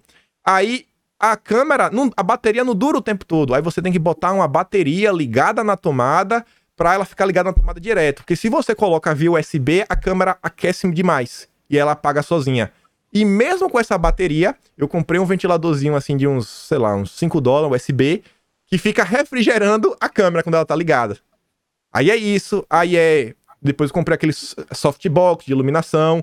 Eu tenho essa luz uhum. aqui que quem deu foi o primo de minha mulher, ele era fotógrafo, ele não tinha. Ele falou, tu quer? Eu falei, mano, eu quero. Quero, não quero o quê? E aí, as coisas que veio tentando dar uma melhorada no canal. Sempre assim, tentando melhorar. Eu falo pro amigo meu o seguinte, ó, velho, eu tô preparando a terra pra no dia aí que a chuva vir. Não, eu, eu, o meu raciocínio é esse. Que nem, ó, o nosso próximo passo agora é comprar a câmera de verdade. A gente trabalha com duas Logitech também. Só que são, são duas webcams, a gente faz milagre com elas. É. Eu até falo pra acreditar, falo, mano, a gente tá. Uh, essas câmeras não foram feitas para isso. Não foram. Essas câmeras foram feitas para eu trocar ideia com você agora. A gente tá fazendo milagre. Então, tipo, nós, a gente tá juntando dinheiro para comprar duas câmeras, duas Canon, entendeu? Só que tem tudo aquilo, é que nem você falou. Junto com ela vai ter que vir a placa captura, vai ter que vir os cabão gigante, vai ter que vir, vai ter que ser uma câmera que se alimente, porque a gente não pode contar com pílula, Exato. Com, com, com pilha. A gente não pode contar com pilha, vai ter que ser câmeras que eu possa alimentar elas, como eu faço aqui com a Logitech, e assim a gente vai juntando dinheiro. Mas, mano, é um passo de cada vez, velho. Essa, tá Logitech, e aí os caras vêm. A Logitech eu tenho aquela C920. Quando eu pensei em usar elas. Quando eu pensei em usar elas à distância, sabe que tem uma manha que dá para melhorar um pouco a imagem dela de forma forçada. Sabe como é que faz? Você desparafusa ah. a câmera, você tira o, o vidrozinho e você vai mexer no ajuste manual da lente. E aí você consegue melhorar o foco do infinito. Os caras na internet vão fazer isso, mano. Eu cheguei a fazer isso e ela realmente melhora. Melhora mesmo. Se você quiser, você quiser usando, bota assim, você tira o vidrozinho, tira, é, são quatro parafusos embaixo. Tem uns vídeos na internet ensinando. Você consegue uma qualidade melhor. Eu fiz isso na minha. Tudo o cara tentando, né? O que pode fazer para tentar economizar. Até o Não, cenário foi, ó, que tá aqui dias, hoje. Esses dias eu dei uma entrevista lá no, no, no, programa do Batoré. E, tipo, eu fui lá na onde ele montou o estúdio dele, assim. Aí foi engraçado que eu, tipo assim, eu entrei e vi toda a aparelhagem. Mano, ele comprou uma aparelhagem monstra, monstra, pro mesmo. Tipo, como ele veio da televisão. Sim. E ele já tinha vindo aqui no meu estúdio antes. Eu, ele deu entrevista para mim duas vezes. Aí, tipo, quando, eu, quando ele me chamou, que eu fui lá, que eu olhei aquilo, velho, eu falei, caralho, que foda, mano. Aí, tipo, ele falou assim pra mim, ó, vem aqui que eu quero te mostrar o apartamento, quero, quero mostrar o apartamento. Aí eu falei assim pra ele assim, falei, porra, Batoré, não leva mal não, mano. Mas, puta, eu preciso entender como você montou tudo isso aqui, mano. Aí ele falou, como assim, mano? Eu falei, não, mano, porque eu achei foda. E, tipo assim, eu queria muito aprender e eu comecei a trocar uma ideia com o cara que tava fazendo a parte técnica dele. Tipo assim, eu esqueci do Batoré, velho. Sim. esqueci dele. Sim. E ele dava risada, ele falou, mano, mas o que que tu quer ver aí, mano? Eu falei, não, eu quero ver tudo, mano. Eu quero entender como essas câmeras estão ligadas. Mano, ele tinha cinco câmeras. Eu quero entender. É, é assim, cinco câmeras, mais acho que duas ou três televisões, e ele faz um esquema com uma live que ele começa com o celular dele, e do celular dele já puxa para continuar o, o, programa e tal. Ele começa como, como quem estivesse fazendo um story, tá ligado? Sim. Com o celular dele, assim, do celular dele já puxa. Eu queria aprender tudo, velho. Tipo assim, mano, eu não vou ter a grana de botar o que ele botou. Mas, Mas tipo assim, o que, é que a minha mente vê, Kim? A, minha mente vê a adaptação. Então, por exemplo, agora eu tenho um monitor aqui. Quando eu faço resenha, tem um monitor Nesse monitor, esse monitor eu tirei a ideia dele, do Batoré. Então, nesse monitor, já descolei três patrocínios por resenha. Começa amanhã. Entendeu? Então, tipo, é isso que vai, que vai pegando. Eu fico puto com esses sites, com esses canais que são de, de esquerda. Meu, esses caras estavam em lista da Odebrecht, velho. Tá ligado? E hoje os caras vêm falar que a gente tá, tipo, rico. Outro dia o cara falou assim para mim: é, você, você tem que entender, negão, que, que essa onda Bolsonaro está acabando e logo, logo, e logo vai ser que nem nos Estados Unidos você vai cair, seu dinheiro vai acabar. Eu falei, oi? Tá me dizendo que eu só faço dinheiro graças ao Bolsonaro? Que porra de maluquice é? Eu, eu faço dinheiro com a minha comunicação, com a minha opinião. É bem diferente. Você entende o que eu quero dizer, velho? Eu fico muito puto com esses caras. Igual quando saiu aquela lista, ah, porque o Paula Marisa ganha não sei quanto, terceiro ganha não sei quanto. Kim Paim ganha não sei quanto, botaram até o, acho que é Marcos Paixão, Marcos Falcão, Marcos Falcão. o nome dele, o que é médico, e não sei o que. Eu falei, mano, que. E vocês são os caras que estavam em lista da Odebrecht, velho. Pois é, tá Tipo assim, velho, é eu queria saber como é essa matemática que vocês fizeram, velho. Mas quem tem boca fala o que quer, né, velho? Já dizia. É, tem isso quem também. Tem boca, quem fala, tem o que quer. fala o que quer, mano. E teus planos, mano, pro YouTube, assim, pro futuro? O que é que tu, tu pensa assim? Tipo assim, sei lá, se tu pudesse decidir, o que é que tu queria fazer? Senão, o cara vai lidando com as possibilidades, mas você falar, pô, cara, se eu tivesse a oportunidade, sei lá, eu queria seguir por esse caminho nos próximos anos. Meu plano, meu plano é o seguinte: a, a gente recebe muito, muita proposta, muito pedido, na verdade, de consultoria. Tipo assim, a, a, o que não falta no YouTube é a gente ensinando você a ter um canal, certo? o diferencial da gente é que a gente tem. É, a, a gente entendeu a máquina. Quando você entende a máquina, então você. você o, o YouTube não é uma coisa concreta. Você é youtuber, você sabe disso. Tem muita coisa que está subentendida, que você aprende muito mais com, com, com experiência. Só que eu, eu, Kim, eu sou um cara que, mano, eu não tenho tempo ruim, mano. Às vezes eu trombo um cara que tá falando para mim, pô, negão, sou youtuber e tal, e a gente começa a trocar ideia. Ali eu já abro para ele como funciona o YouTube, velho. Não preciso cobrar desse cara. Mas existem algumas pessoas que querem a consulta. A Cleide já faz. Ela tem dois canais onde ela faz consultoria. Ela já ganha para fazer, tipo assim, é...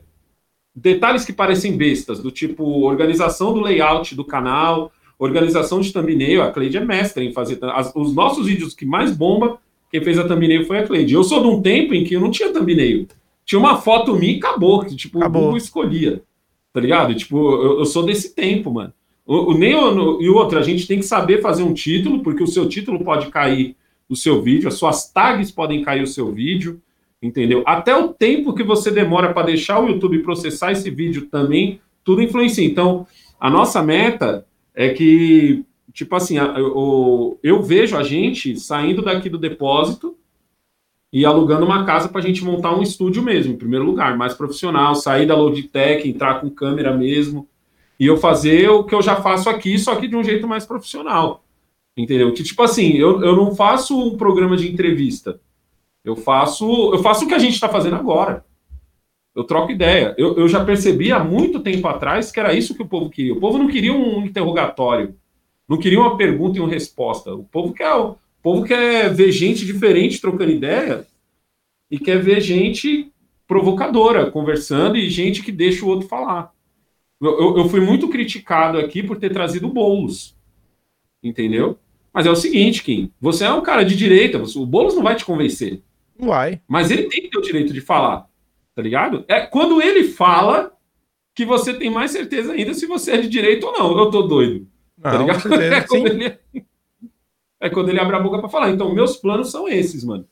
E, tipo assim, e, e, ter, e ter canais onde eu sou sócio.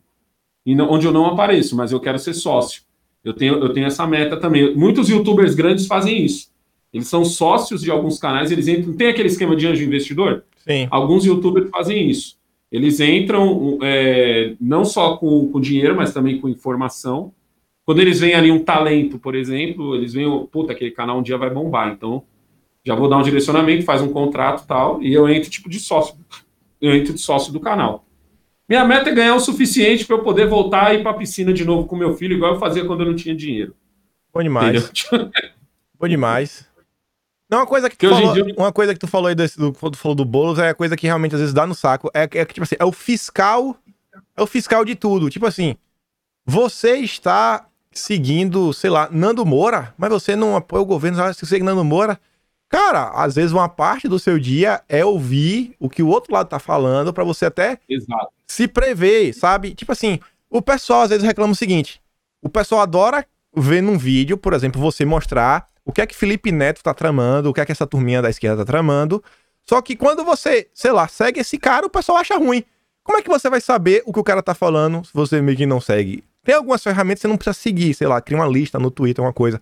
Mas tem muita gente que às vezes acaba seguindo no dia a dia, por exemplo, para sentir a temperatura da rede, sabe? Sentir como Isso. é que tá meio que o debate público.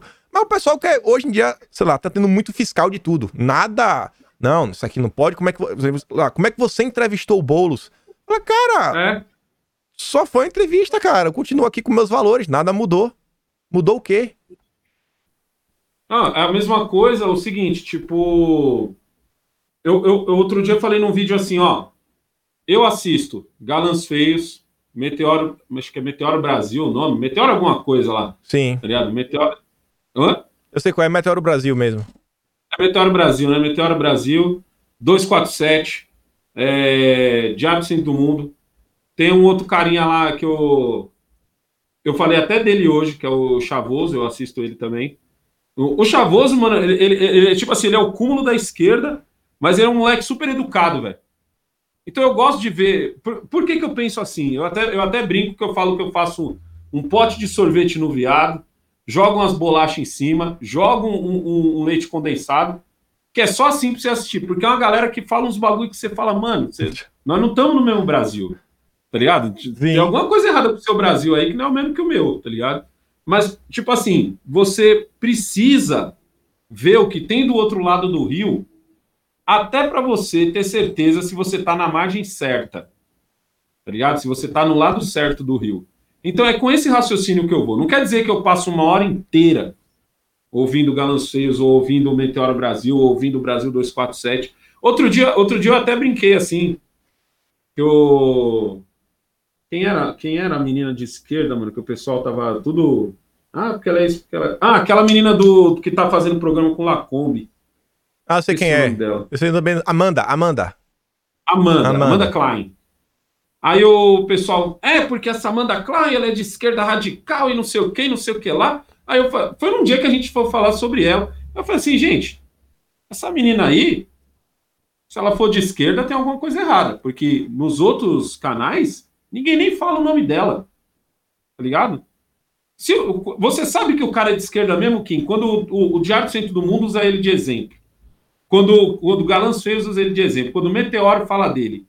Quando os caras não falam deles, é porque, assim, os caras, de certa forma, têm alguma desconfiança desse cara. Porque agora também tem a galera que finge que é de esquerda porque viu que tem uma é. galera carente. Exato. Tá ligado? Então, eu, então, esse pessoal já é malandro com isso. Aí eu sempre falo, eu falo, mano, a Thaís Oyama, ela vive sendo citada. Aquela outra loira lá que, que o velho da van ganhou um processo em cima dela. A, a... Sherazade? A do negão do Hans lá. A Sherazade? Ah, Patrícia Campos Melo. Patrícia Campos Melo. Patrícia Campos Melo. Sherazade nunca é citada. Sherazade. Aquela loirinha que fazia com o Caio Coppola também, a. Gabriela. Gabriela, Gabriela. Gabriela Priori, sempre é citada. Aquele advogado que também fazia.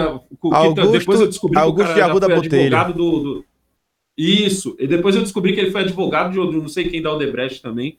Sempre é citado. Então, tipo assim, você sabe quem é de esquerda mesmo quando esses caras citam o cara. Felipe Neto raramente é citado, velho. Felipe, tipo assim, parece que o Felipe Neto não existe, ele só existe em horas pontuais. Esses caras. Ah, os bolsomínios estão bravos com o Felipe Neto. Tipo assim, precisou de um bolsominion estar bravo com o Felipe Neto para que ele fosse citado, você entendeu? É porque Tipo, o, Fili- o Felipe Neto, ele nessa seara, ele tá vindo esse pessoal mais dessa frente ampla. Esse pessoal mais bonitinho, Isso. cheiroso, Luciano Huck, Mandetta. E aí a esquerda, esquerda mesmo, ainda não gosta muito dessa galera. Assim, né, Não. pô? Esse cara aí, colé, velho. Não é, não é assim, velho. Vocês estão querendo mudar o jogo.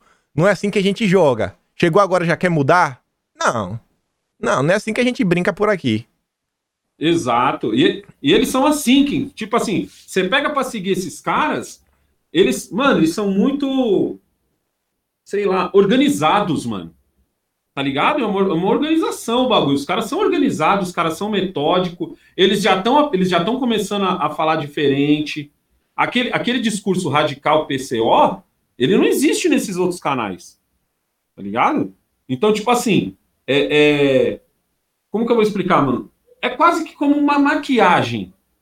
Sabe? Eles já estão começando a mudar o discurso, já estão. Eu, eu vivo falando isso, velho, no meu canal. Eu falo, mano, lá do outro lado os caras já tá ligeiro, velho. Os caras já se tocou quais são as necessidades do povo. Entendeu? Os caras já se ligou que não dá pra ficar falando só do Lula. E falar do Lula se queima. Ah, a Manuela Dávila, caralho. Ó o Boulos, que evitou até umas horas falar do, do Lula, mano. Pois é. Ele evitou o máximo que ele pôde, tipo, tinha hora que nego... tanto que quando eu entrevistei ele eu nem precisei perguntar porque eu já sabia qual seria a resposta, tal. Então, tipo, já, os caras já tá treinado. Já tá treinado. Você entendeu? Aí, aí eu vi falando, eu falo, mano, 2022 tá aí, velho. É daqui a pouco. 2022. Entendeu? Se não souber trocar ideia, irmão, entendeu? Já era, mano. Você quem chega longe. É fácil eu chegar em alguém na, na periferia e o cara falar de você, mano. Não sei se é por causa do seu sotaque, não sei se é pelo jeito que você explica, mas eu já ouvi mais de uma vez de você, mano. Falar de você. Entendeu? O Terça também chega longe. Na verdade, o Alan. O Alan chega muito mais longe do que o Terça. O Terça em si é raro eu ouvir alguém falar, ah, o Terça livre e tal. Não, é sempre o Alan. Que é não sei se é por causa do jeito do Alan, tá ligado? Que, tipo, apesar do terninho, o Alan tá mais, tá mais pé no chão ali do que os outros. De repente eu posso estar falando uma puta besteira. Eu acho que aqui. assim, ele sabe Ele- se comunicar. Tipo assim, é inegável. Ele, ele é bom, ele é bom na oratória. Ele fala assim de um jeito assim que, que agrada as pessoas. Exato, tá ligado? O Alan, é porque o Alan não tem um jeito aristocrata, tá ligado? O Alan tem jeito de quem, mano? O Alan tem jeito de povo, ele só é um cara que, sei lá, é tipo, É, se arruma. botou um terninho. Exato. É igual eu, mano. Só tem um terno só, velho. Que tá aqui em cima do balcão. Eu lavo. Sei lá, velho. Eu sempre tento, tento tomar banho antes de usar o terno, que é pra não precisar tá lavando sempre, tá ligado? Economizar na, na coisa. O mesmo de sempre, cara. Desde o primeiro vídeo que eu usei até hoje. E é isso que falta, porque assim, o pessoal de esquerda já tá ficando puto com a galera que, que, é, que é pobre e tá indo pro- tá votando em cara de direita. Porque na cabeça deles também, eles têm essa discussão maluca de achar que o Dória é direita. Tá ligado? Eles tentam vender isso, mas o povo já se tocou que o Dória não é direita. Pois é. tá ligado? O povo entende. O povo entende que o Dória não é direita. Entendeu? Mas, tipo assim, é o que tá sobrando pro bolo. Então, o, o que eu sempre bato na tecla é o seguinte, irmão, vocês têm que aprender a falar, mano. Pessoal de Moema, pessoal de, da Paulista, eles entendem o discurso mais fácil porque eles estão num topo da pirâmide, eles estão num ponto, um topo não, eles estão num ponto da pirâmide em que eles, a preocupação são outras, são outras preocupações. Agora, o cara que tá preocupado, mano, de vender de manhã para comprar a janta, as preocupações desse cara são outras. Esse cara se identifica com o Bolsonaro, tá ligado? Mas ele, Sim. de repente, não se identifica com a Carla Zambelli. Sim. E Você quer ver, quer ver uma coisa De que tu repente- falou esses dias? Tu falou esses dias e eu falei no privado com um amigo meu, antes de rolar, Brasil Paralelo. Pra mim assim, você pode usar um terno e falar pra multidão, mas você também, às vezes, pode não usar nenhum terno, mas você se abrindo assim de uma forma que você fica, assim, às vezes, muito elitizado. Você ainda foi É. de boa no comentário, você falou o seguinte, pô, cara, se você só ouvisse o áudio, massa. Agora, quando você olha aquela estética, você vai ser um negócio meio que se desprende um pouco da realidade. aquela. Mano, assim, não, mas isso aqui não é o Brasil. Eu entendo que vocês estão tentando criar uma coisa bonita pra mostrar onde a gente quer chegar, mas você vê que aquilo não tem aquele clamor popular. Eu não tô falando que é algo ruim, não. Muito bem feito. Quem viu ali a qualidade, a qualidade do Brasil Paralelo, eu, eu não sei se tem alguém na direita que faça uma coisa melhor que aquilo ali. Os caras são Aham. o topo do topo do topo do topo do topo. Eu tô falando em seguir assim, de você ter penetração, sabe, com as imagens que você usa, sabe? Você às vezes pode usar uma coisa bem arrumada, mas mais acessível. Às vezes o cara olha pra aquilo ali e fala, cara, isso aqui não é minha realidade, velho. Não, eu olhei e falei assim, mano, que porra de homem é esse que cruza as pernas? Tipo, você entendeu? Aquilo, aquela Sim. imagem grudou em mim. Então, mas o, o, o, o, o que você acabou de dizer é foda, porque assim, o Brasil Paralelo conseguiu uma coisa que eu achava impossível. O que eu mais recebo, isso na rua, Kim, na rua, seja na Tiradentes, seja no trem, é de gente falando assim, negão, você já assistiu os vídeos do Brasil Paralelo sobre monarquia? Você não acha que você devia. Muita gente me pede isso. Puta, negão, você devia é, é, falar mais sobre monarquia. Tipo assim, é um assunto que eu não manjo porra nenhuma e que eu tenho pé na realidade de que não vai acontecer. Sim, Nós não vamos ver, não vai ver. Porque o sistema não quer aquilo. Não, e, mano, não tem boi. Se o sistema não quer, não vai rolar. Tá ligado? Não vai rolar. Você tem que ter o pé no chão de entender isso. Mas o Brasil Paralelo conseguiu. Mano, se alguém fosse falar de monarquia pra mim, eu ia pensar que esse cara é boy, velho. É Pois boy, é. nasceu rico. E Mas o Brasil conseguiu fazer o pobre desejar a monarquia. Eu já ouvi isso várias vezes. Tem um, tem um texto gigante de um cara me mandou no Instagram para eu falar sobre monarquia, porque tenho os episódios. E sempre é o Brasil Paralelo que é citado. É porque aquela série que eles fizeram ali é sensacional, cara. Aquela série que eles fizeram, as duas da história do Brasil, é. Mas você vê onde eles chegaram, mano? Tá ligado? Você vê onde eles. Você vê quem eles atingiram? Eles atingiram um público que seria. Se você fala pra alguém da Mas, esquerda sobre mas se monarquia, você ele vai assiste essa série, se você assiste essa série, você vê que, cara, é padrão superior ao Netflix. Os caras fizeram uma coisa, realmente você vê, cara, os caras ali é perfeito, mano. Aquelas séries É. deles são sensacionais, cara. Sensacionais. E, e eles atingiram um público que se alguém falasse pra mim que eles atingiriam, eu ia falar mentira, velho. Pra- Mentira. Eu já cansei de trombar nego no trem, velho. O cara indo sentido Guaianazes, mano. Fala pra mim, negão, mano, você tem que falar mais sobre a monarquia, velho. Se algum jeito da gente poder voltar. É que, tipo assim, é, é, é que é esquisito explicar pro cara, mano. Tipo, quando você começa a mexer com política, você começa a entender que certas coisas Não vai. mano, não vão mudar na troca de ideia.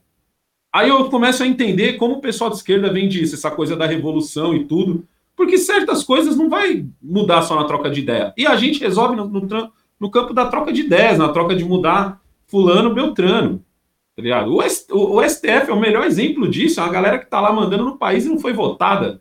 Cara, tipo, tipo Maduro, entendeu? Tipo Maduro, é. entendeu? Então, tipo assim, é difícil você explicar, porque o Brasil Paralelo colocou uma espécie de.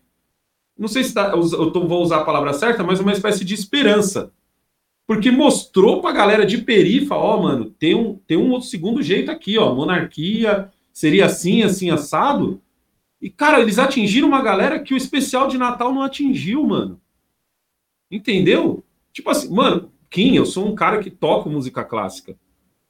Eu sou um cara que gosto de dinheiro, gosto das coisas bonitas. E eu não me identifiquei, irmão.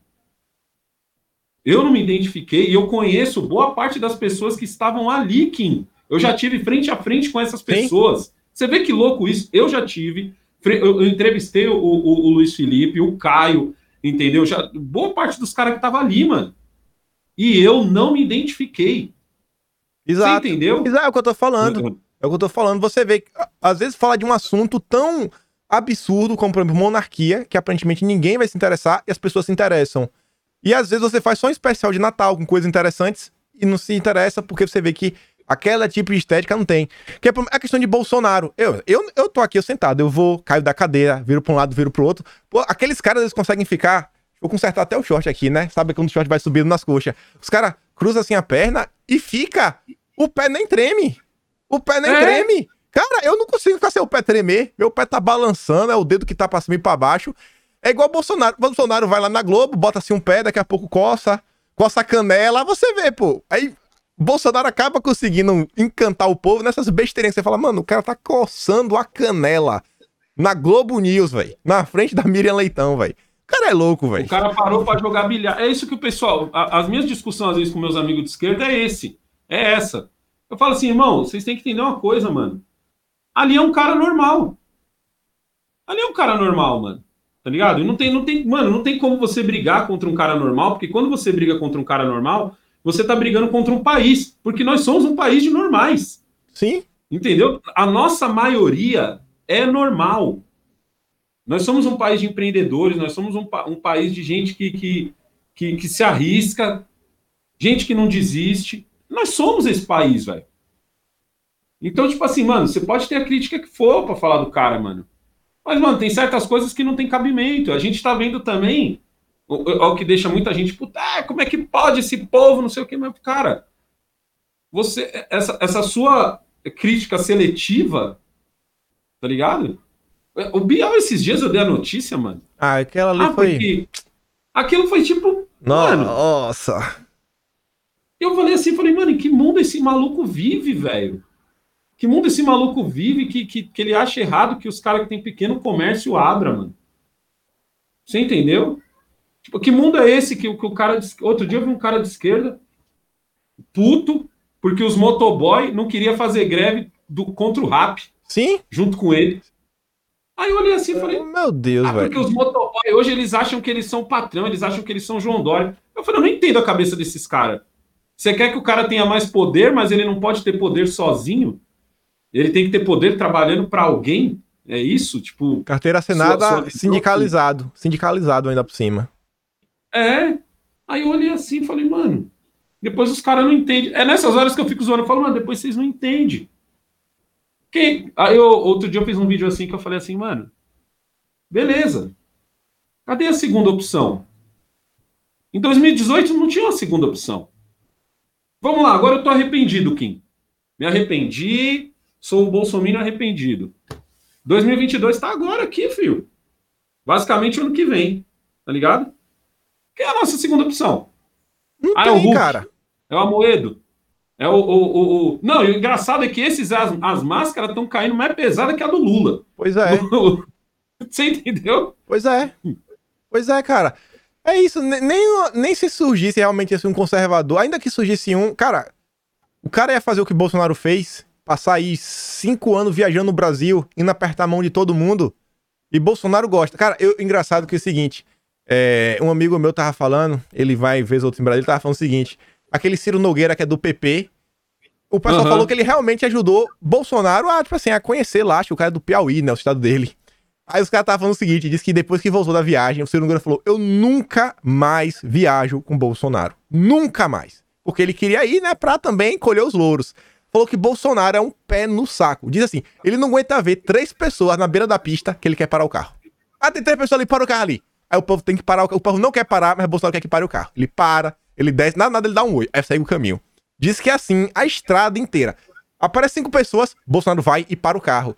E, cara, não tem como o cara fazer isso se o cara não gosta, velho. O cara gosta, velho. O miserável do Bolsonaro, ele gosta disso. Você vê a cara Ele dele de- gosta, de, de, mano. de felicidade quando ele tá com o povão lá. É, mano. porque- sabe por que isso, Kim? Porque ele nunca foi o cara dos holofotes. Tá ligado? Ele sempre foi o cara que, que virou deputado, mas pôde ser ele mesmo. Mano, ô, Kim, eu vi nego virar vereador e já achar que tinha um rei na barriga. Vereador, cara. Um dia o cara tá pegando busão, tá pegando Uber. No outro dia o cara tem segurança e, e, e chofer e o cara se sente um pica das galáxias Pois é. ligado? Tipo assim, e, e- Só que no caso dele, é mocota como deputado, mas ele podia estar andando na rua, mano. Você entendeu? Ele podia estar andando na rua. Então, tipo assim, é, é que, é que é difícil para quem é boy entender isso. Para quem é boy é mais difícil entender. Mas para quem é pobre, mano, você ter o dinheiro de poder parar num lugar e comer um PF da hora, tá ligado? Você ter, você ter o dinheiro de parar num lugar e falar que essa. Outro dia eu tava voltando com meu filho. A gente foi fazer uma, um- uma última carga né, dos material fino, que meu pai ainda limpa aqui. Aí na volta eu vi a barraca de pastel que fica em frente à Lorenzetti ali. Falei, vamos ali comer um pastel. Aí o Kaique olhou pra mim assim e falou: assim, do nada é. Falei, é do nada, igual o Bolsonaro. Nada, um pastel nada. do nada. É trampo de presidente isso aqui, filho. Você poder parar do nada e comer um pastel. Mas meu, pra meu gente professor é de, legal. meu, meu professor de faculdade, ele falava o seguinte: o cara tem que mirar pra um dia chegar no patamar de escolher a comida pelo lado direito do, ou, pelo lado esquerdo do cardápio. Sabe como é que o Exato. esquerdo? Você não olha o preço. Não, eu quero isso daqui, o cara pede. Vai saber que É. vai caber no orçamento. Eu tô nesse patamar, graças a Deus, mas eu ainda escolho o restaurante. Desse restaurante aqui, meu filho, pode pedir tudo. Pode escolher o mais É, caro desse depende. restaurante. Na barraca de pastel pode escolher. Entendeu, mano? Então, tipo, esses prazeres, eu, eu, de vez em quando eu converso com meu. Ô, teve uma época aqui que eu ia buscar o Jamal na escola, e, e o Jamal, como estuda na Moca, o clube da Moca tá tipo a três pontos de ônibus de distância. Muito perto. Só que assim, teve uma época que a gente tava Durango, mano. Eu ia buscar o Jamal com o dinheiro contado da condução, velho. Contado, mano, de ida e volta. Aí a gente pegava e nadava lá na piscina, mais ou menos uma hora e ia embora. Tipo assim, hoje eu tenho um pouco mais de dinheiro e não tenho esse tempo. Você entendeu? Então, tipo assim, você lembra? Quando ele deu aquele discurso, eu não tenho mais tempo de nada, é uma comida de rabo do caralho, não sei o quê, eu não posso mais tomar um caldo de cana, eu não posso comer. O pessoal até Sim. pega esse pedaço pra falar assim, ué, Bolsonaro casou de novo? Aí zoar dizendo que ele casou, tá ligado? É, mano, é isso. É isso, cara. Você você acha que esse cara não fica puto? De, não- de, de, de repente ele fala assim, mano, quer saber? Eu vou ali comer um dog e, eu, e algum segurança chegar e falar assim, então, senhor, o senhor não pode comer um dog porque senão vai gerar uma, Eu um vou. tumulto. E Então, ele vai. Ou então vem um assessor. E aí ele liga aquele F, F pra vocês, É. eu tô indo lá, mano. Então não vai, eu vou sozinho. Eu vou, vou pegar Porque- a moto e vou. Meter o louco Porque aqui. isso é um prazer. Isso é um prazer que os caras ricos não entendem, velho. De você trocar ideia com uma pessoa, mano, tá ligado? Aleatória. Na rua, assim, é um prazer que, tipo assim, o cara que nasceu ricão, ele não, ele não consegue entender. Tipo, a cabeça dele não. Sim, cara. Aí, por, por isso ele é um bronco. Você viu como os caras chamam ele? Ah, ele é um bronco, ele é um ignorante, ele é um não sei o quê. Só que assim, o cidadão, velho, o cidadão médio, olha pra ele e fala, puta, mano, esse, a- esse arrombado parece comigo, mano. Como é que Não, você vai chamar o maluco de A bronco, coisa caralho? que eu mais sinto falta aqui de comida, além da comida da casa de minha avó, porque todo sábado minha avó, parte de pai, fazia comida. E minha avó, ela sabe cozinhar, fazer aquelas comidas que, tipo assim. Uma pessoa como não faz, porque dá muito trabalho, sabe? Por exemplo, você fazer uma maniçoba. Sabe o que é maniçoba? Não. Maniçoba é tipo uma feijoada, só que em vez de usar o feijão, você usa a folha da macaxeira. Tem na Bahia, tem também no norte do país. Então, tipo assim, você tem que cozinhar por um dia, porque a folha da macaxeira, ela é, é, venenosa. Então você tem que cozinhar pra tirar o veneno e fazer. Cara, é muito mais gostoso que feijoada. Aí, pô, não vai fazer. Minha avó- meu pai adorava fazer rabada. Pô, não é uma comida que o boy vai fazer em casa. Pô, tu pegar o rabo, Não. cortar, fazer tudo, coisa. E minha avó, ela sabe cozinhar as comidas baianas, desde a muqueca até o vatapá, o caruru. Então, todo dia de sábado era sagrado, banquete na casa de minha avó. É Era banquete, assim, cara. Falava. Era, e era tanta comida. Minha avó às vezes fazia assim: carne do sol, farofa sempre tinha. Eu sou doente por farofa. Cara, toda Bahia, né, velho? Farinha. Você é farinha, mas farofa. Não é essas farofa industrializada que o pessoal de São Paulo aí come. Vocês não sabem o que é farinha. Farofa. aí ela às vezes fazia arroz, beleza. Aí depois botava um macarrão, vatapá, caruru e às vezes uns frutos do mar. Tipo, as coisas assim que às vezes nem combinava. Falava, meu Deus, o que é isso, velho? E comia. tipo, meu pai cansava de levar colega de trabalho lá, quando tava no serviço. Aí minha mãe falava, ah, você fica dando seus colegas de trabalho. Eu falava, "Rapaz, olha a quantidade de comida que minha mãe faz. É comida assim pra alimentar um, um exército. Era isso daí Uhum. e aquela comida do dia a dia, acarajé. Cara, aqui não tem acarajé. Lugar nenhum, zero. Cara, a falta que faz, sabe? Passar ali na barraquinha. Perto da minha casa tinha uma, uma, uma tia que o nome era Simone. Meu Deus, velho. Eu que comia tanta acarajé no lugar, Simone fazia assim. Quando olhava assim todos os, os quesitos, a qualidade da massa, se tá fofinha, crocante por fora, qualidade do caruru, qualidade do vatapá e o a quantidade de camarão na carajé, cara, era, era Simone, velho. Nossa, chegava do trabalho, ia ali com cinco conto, comprava duas acarajé.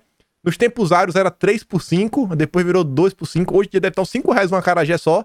Mas, cara, não tem uma acarajé pra lá de cá. Uma. Fala assim, meu Deus, velho. Que falta faz uma acarajé? Essas comidas assim, você comprar o pastel no meio do nada. Ah, quero. Com...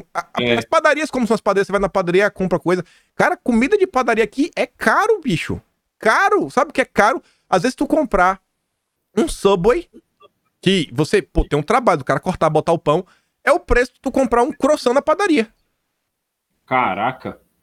De caro que é, você fala, cara, um croissant, sei lá, 6 contos, 6,50, é, um croissant, um croissant 6, 6,50. Porque... Aqui, aqui uma carajé é de 8 a 10 e é desse tamanho. Pois é. Parece um... E outra, no, o camarão é uma minhoquinha. Minhoquinha. Não é um camarão. Tipo, é minhoquinha, tá? Aqui, é, tudo é caro, por quê? Porque todos os empregos aqui são caros. Então, tipo assim, é mais barato tu contratar o jovem de 16 anos pra botar pra trabalhar no Subway do que tu contratar um padeiro, que é um cara que tem uma habilidade.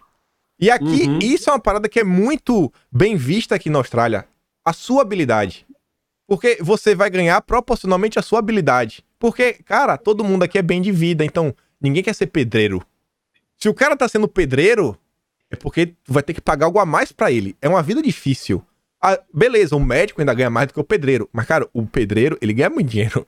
Não ganha pouco. Ele vai ganhar muito mais dinheiro do que o boyzinho que trabalha de terno e gravata, que é gerente administrativo. É. Não vai ganhar mais que o pedreiro, amigo. Ele, ele tá se esforçando. O padeiro, cara, ele tem habilidade. O chefe de cozinha, idem. O pessoal aqui tem dinheiro seletivo, ele não. McDonald's não é comida gourmet. Pô, no Brasil, na moral, velho. O cheddar, o cara, o cara assim, ah, não é, ah, é fast food, eu vou comer aqui, é- troca pelo PF. PF sempre é mais barato. Cara come o cheddar assim, pô, não, velho. Eu vou ali no Mac, vou comprar um cheddar. Aqui não, velho. Aqui, pô, vou economizar dinheiro, vou no McDonald's. Se tu quer com comida melhor, tu vai no restaurante. Então tu também já vai esperar mais do restaurante. Então tu já quer que o cara seja um chefe. Então, pô, e, e aí, cara? Me, me entrega uma comida diferenciada. Então eu acho que isso é uma parada massa também. E até já falei em vídeo. Quer ver uma coisa que eu não sei se tu já parou pra pensar nisso, mas tu que, que fala muito essas paradas de, de, de vida, dinheiro e tudo. Uma coisa pra mim no Brasil, principalmente assim, pra quem acha que os empregos têm que pagar melhor, é conselhos regionais. Tipo, o CREA, Conselho Regional de Uhum. Medicina. Pra mim, esses institutos são que quebram nossa economia. Porque você pega aqui na Austrália, você pega o salário mínimo e você compara com o juiz da Suprema Corte. Acho que de salários o que eu vi é o que mais ganha. É como se fosse no Brasil. Mas você pega, por exemplo, o médico. O médico hoje em dia é um especialista, que é aquele cara que realmente faz cirurgia e tudo. Tem emprego e o cara ganha 300 mil dólares no ano. É muito dinheiro. Quando você compara com o salário mínimo, não chega a ser oito vezes maior. É, oi- é quase oito vezes. Pô, é muito dinheiro. Quando você vai no Brasil, eu era engenheiro, eu vou falar em minha causa. Eu acho um absurdo o piso do engenheiro ser oito salários mínimos. Porque você tá condenando o cara, que é o chão de fábrica, ganhar oito vezes menos que você. É. Cara, então, se, assim, se o engenheiro já é oito vezes, imagina quando chegar no médico. Imagina quando chegar no juiz do Supremo, que é os 40 salários mínimos. Então você vai criar uma bola de neve que, pra esse cenário ser possível, você vai ter que colocar um salário minúsculo pra quem tá na base da pirâmide. Se já é oito vezes pro engenheiro recém-formado, cara, é inaceitável isso. E um conselho regional achar que é melhor.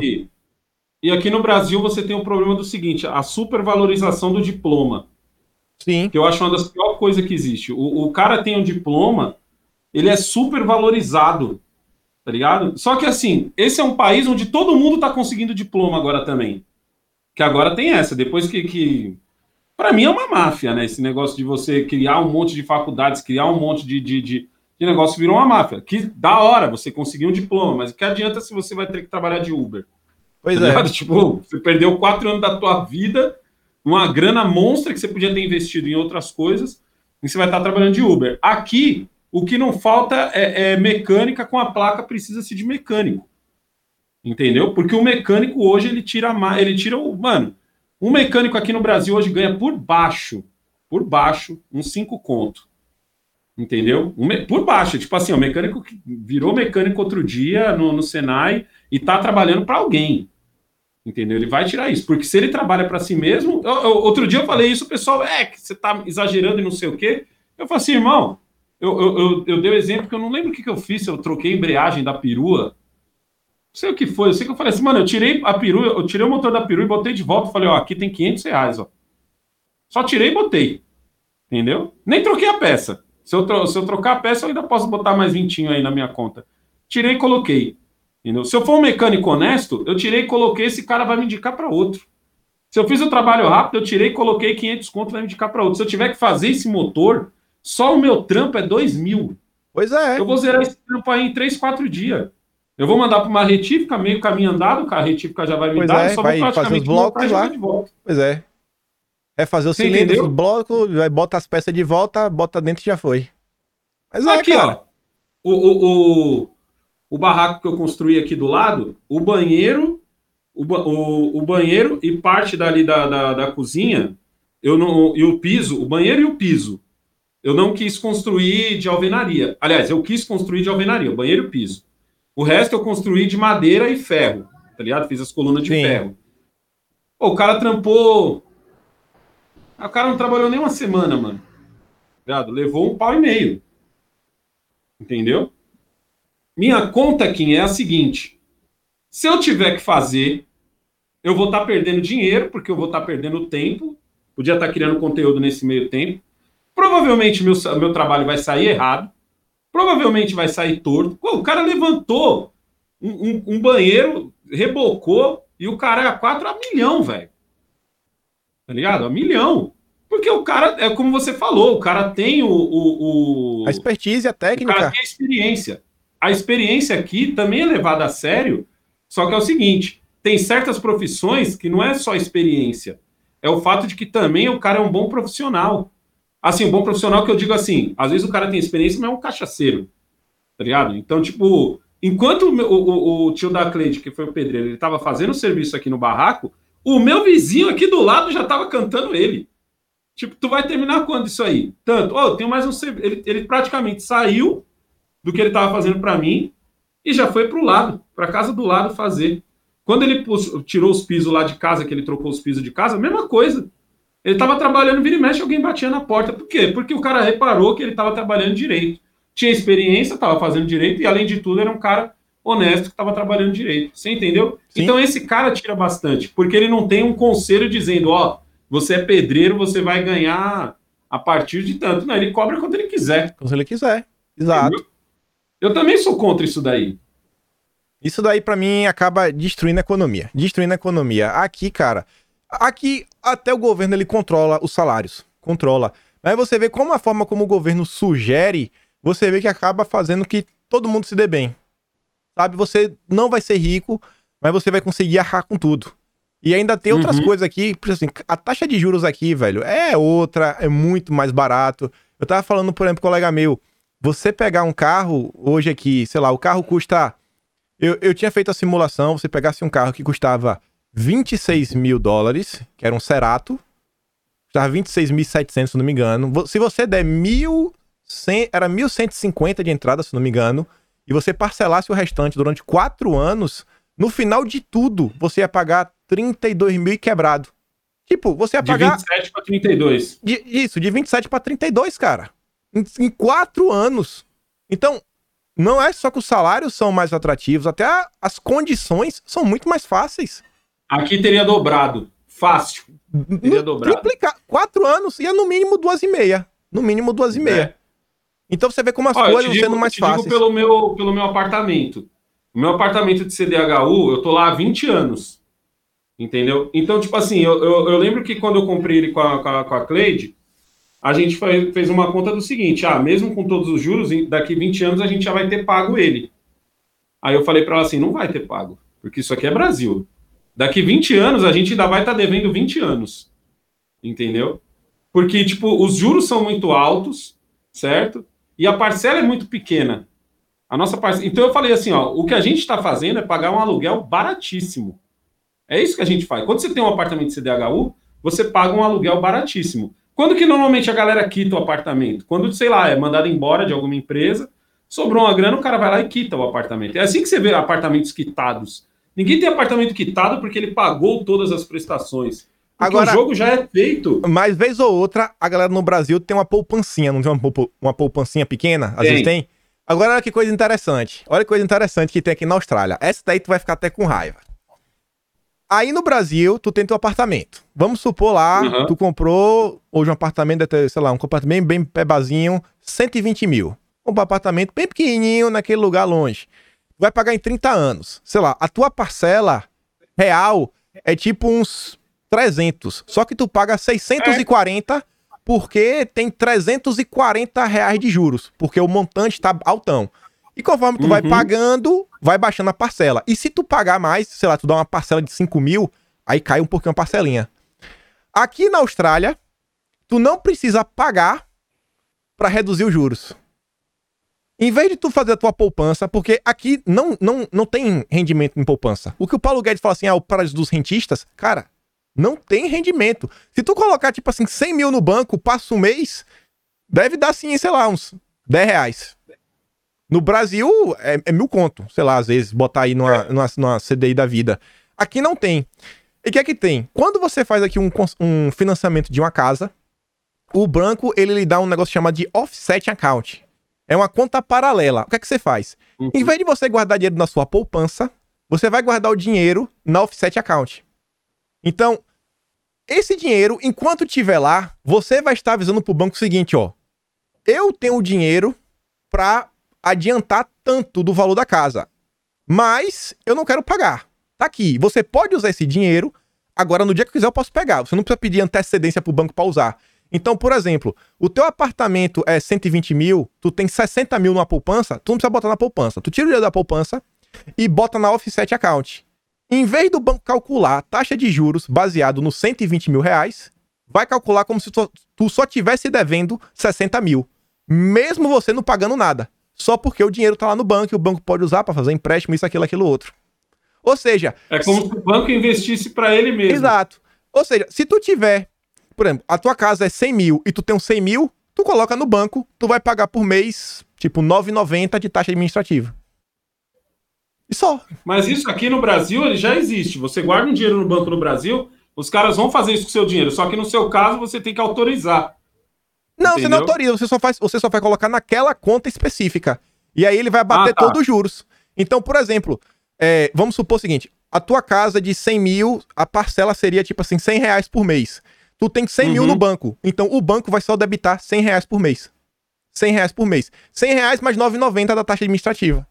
Tu não vai pagar zero juros, sabe? Tá lá o dinheiro. E se tu quiser usar os 100 mil, tu pode sacar qualquer dia, usar, e aí depois aí o valor da parcela vai aumentar. Então você vê, tipo assim, são inúmeras coisas sempre para facilitar a vida do indivíduo. E a galera aqui ainda é de esquerda, no final das contas. O Estado, o Estado não ajuda. ah, é que nem boy, né? Aqui a galera, aqui a, a maioria da galera de esquerda é boy, velho.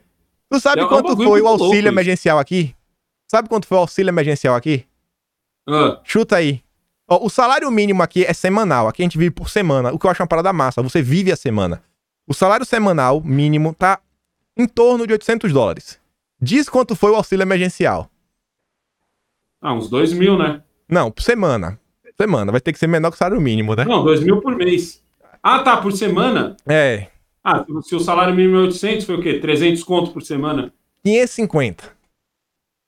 550, quase é, o salário mínimo. É.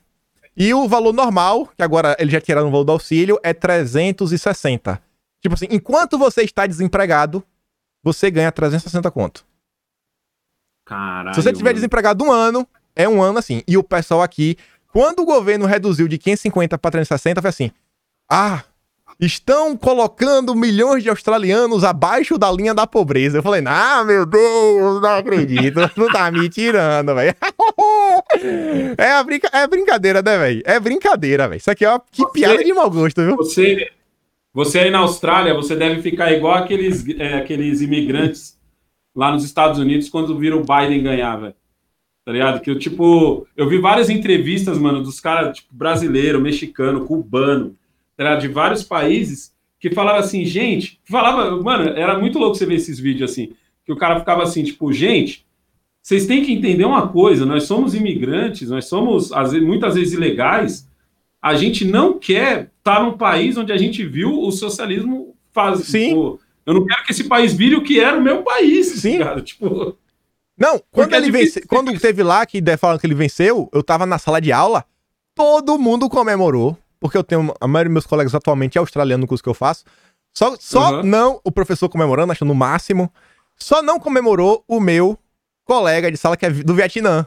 Por quê? Porque ele é do Vietnã, mano. Ele entendeu o que aconteceu. Ele, ele chegou assim pra mim e falou, véi, esses caras são doentes, velho. Falei, velho, deixa lá, velho. Não discute. Eles não vão entender. E o engraçado, Entender, velho. meu professor, ele não suporta o país que o Dória ama. Aquele país lá que o Dória ama, ele não suporta. Eu falo, cara, peraí. Tu odeia esse país, mas tu é a favor da esquerda. Tu não tá conseguindo entender que tem uma relação entre uma coisa e outra?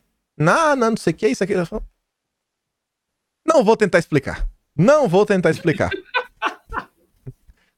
É muito louco isso, mano. é, velho. Tá Os caras não entendem a casca de banana. Ô, um amigo meu que mora nos Estados Unidos, eu lembro que quando o Trump foi eleito, tipo assim, a preocupação de, todo, de todos os camaradas que estão aqui era com ele, né?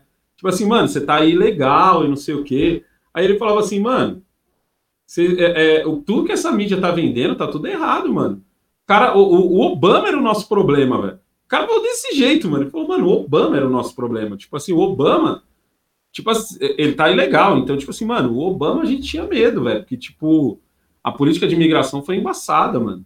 Agora, o Trump, mano, o Trump, o esquema é o seguinte, mano. Não arruma encrenca, não faz besteira. Segue Se tua fizer, um vida. abraço, velho, É, tá segue tua vida. E É, só pra mano. Aqui ao fim, mano, a gente já tem aqui quase três horas batendo papo. Eu vi que tem uma pergunta aqui, o cara surgiu e me interessa saber. O cara perguntou se tu curtia animes. Tu assiste animes, alguma coisa assim. Hoje em dia, não, mas eu assisti e muito Cavaleiros do Zodíaco, velho. Que o pessoal, a gente não chamava de anime, a gente chamava de desenho. É, era desenho na época.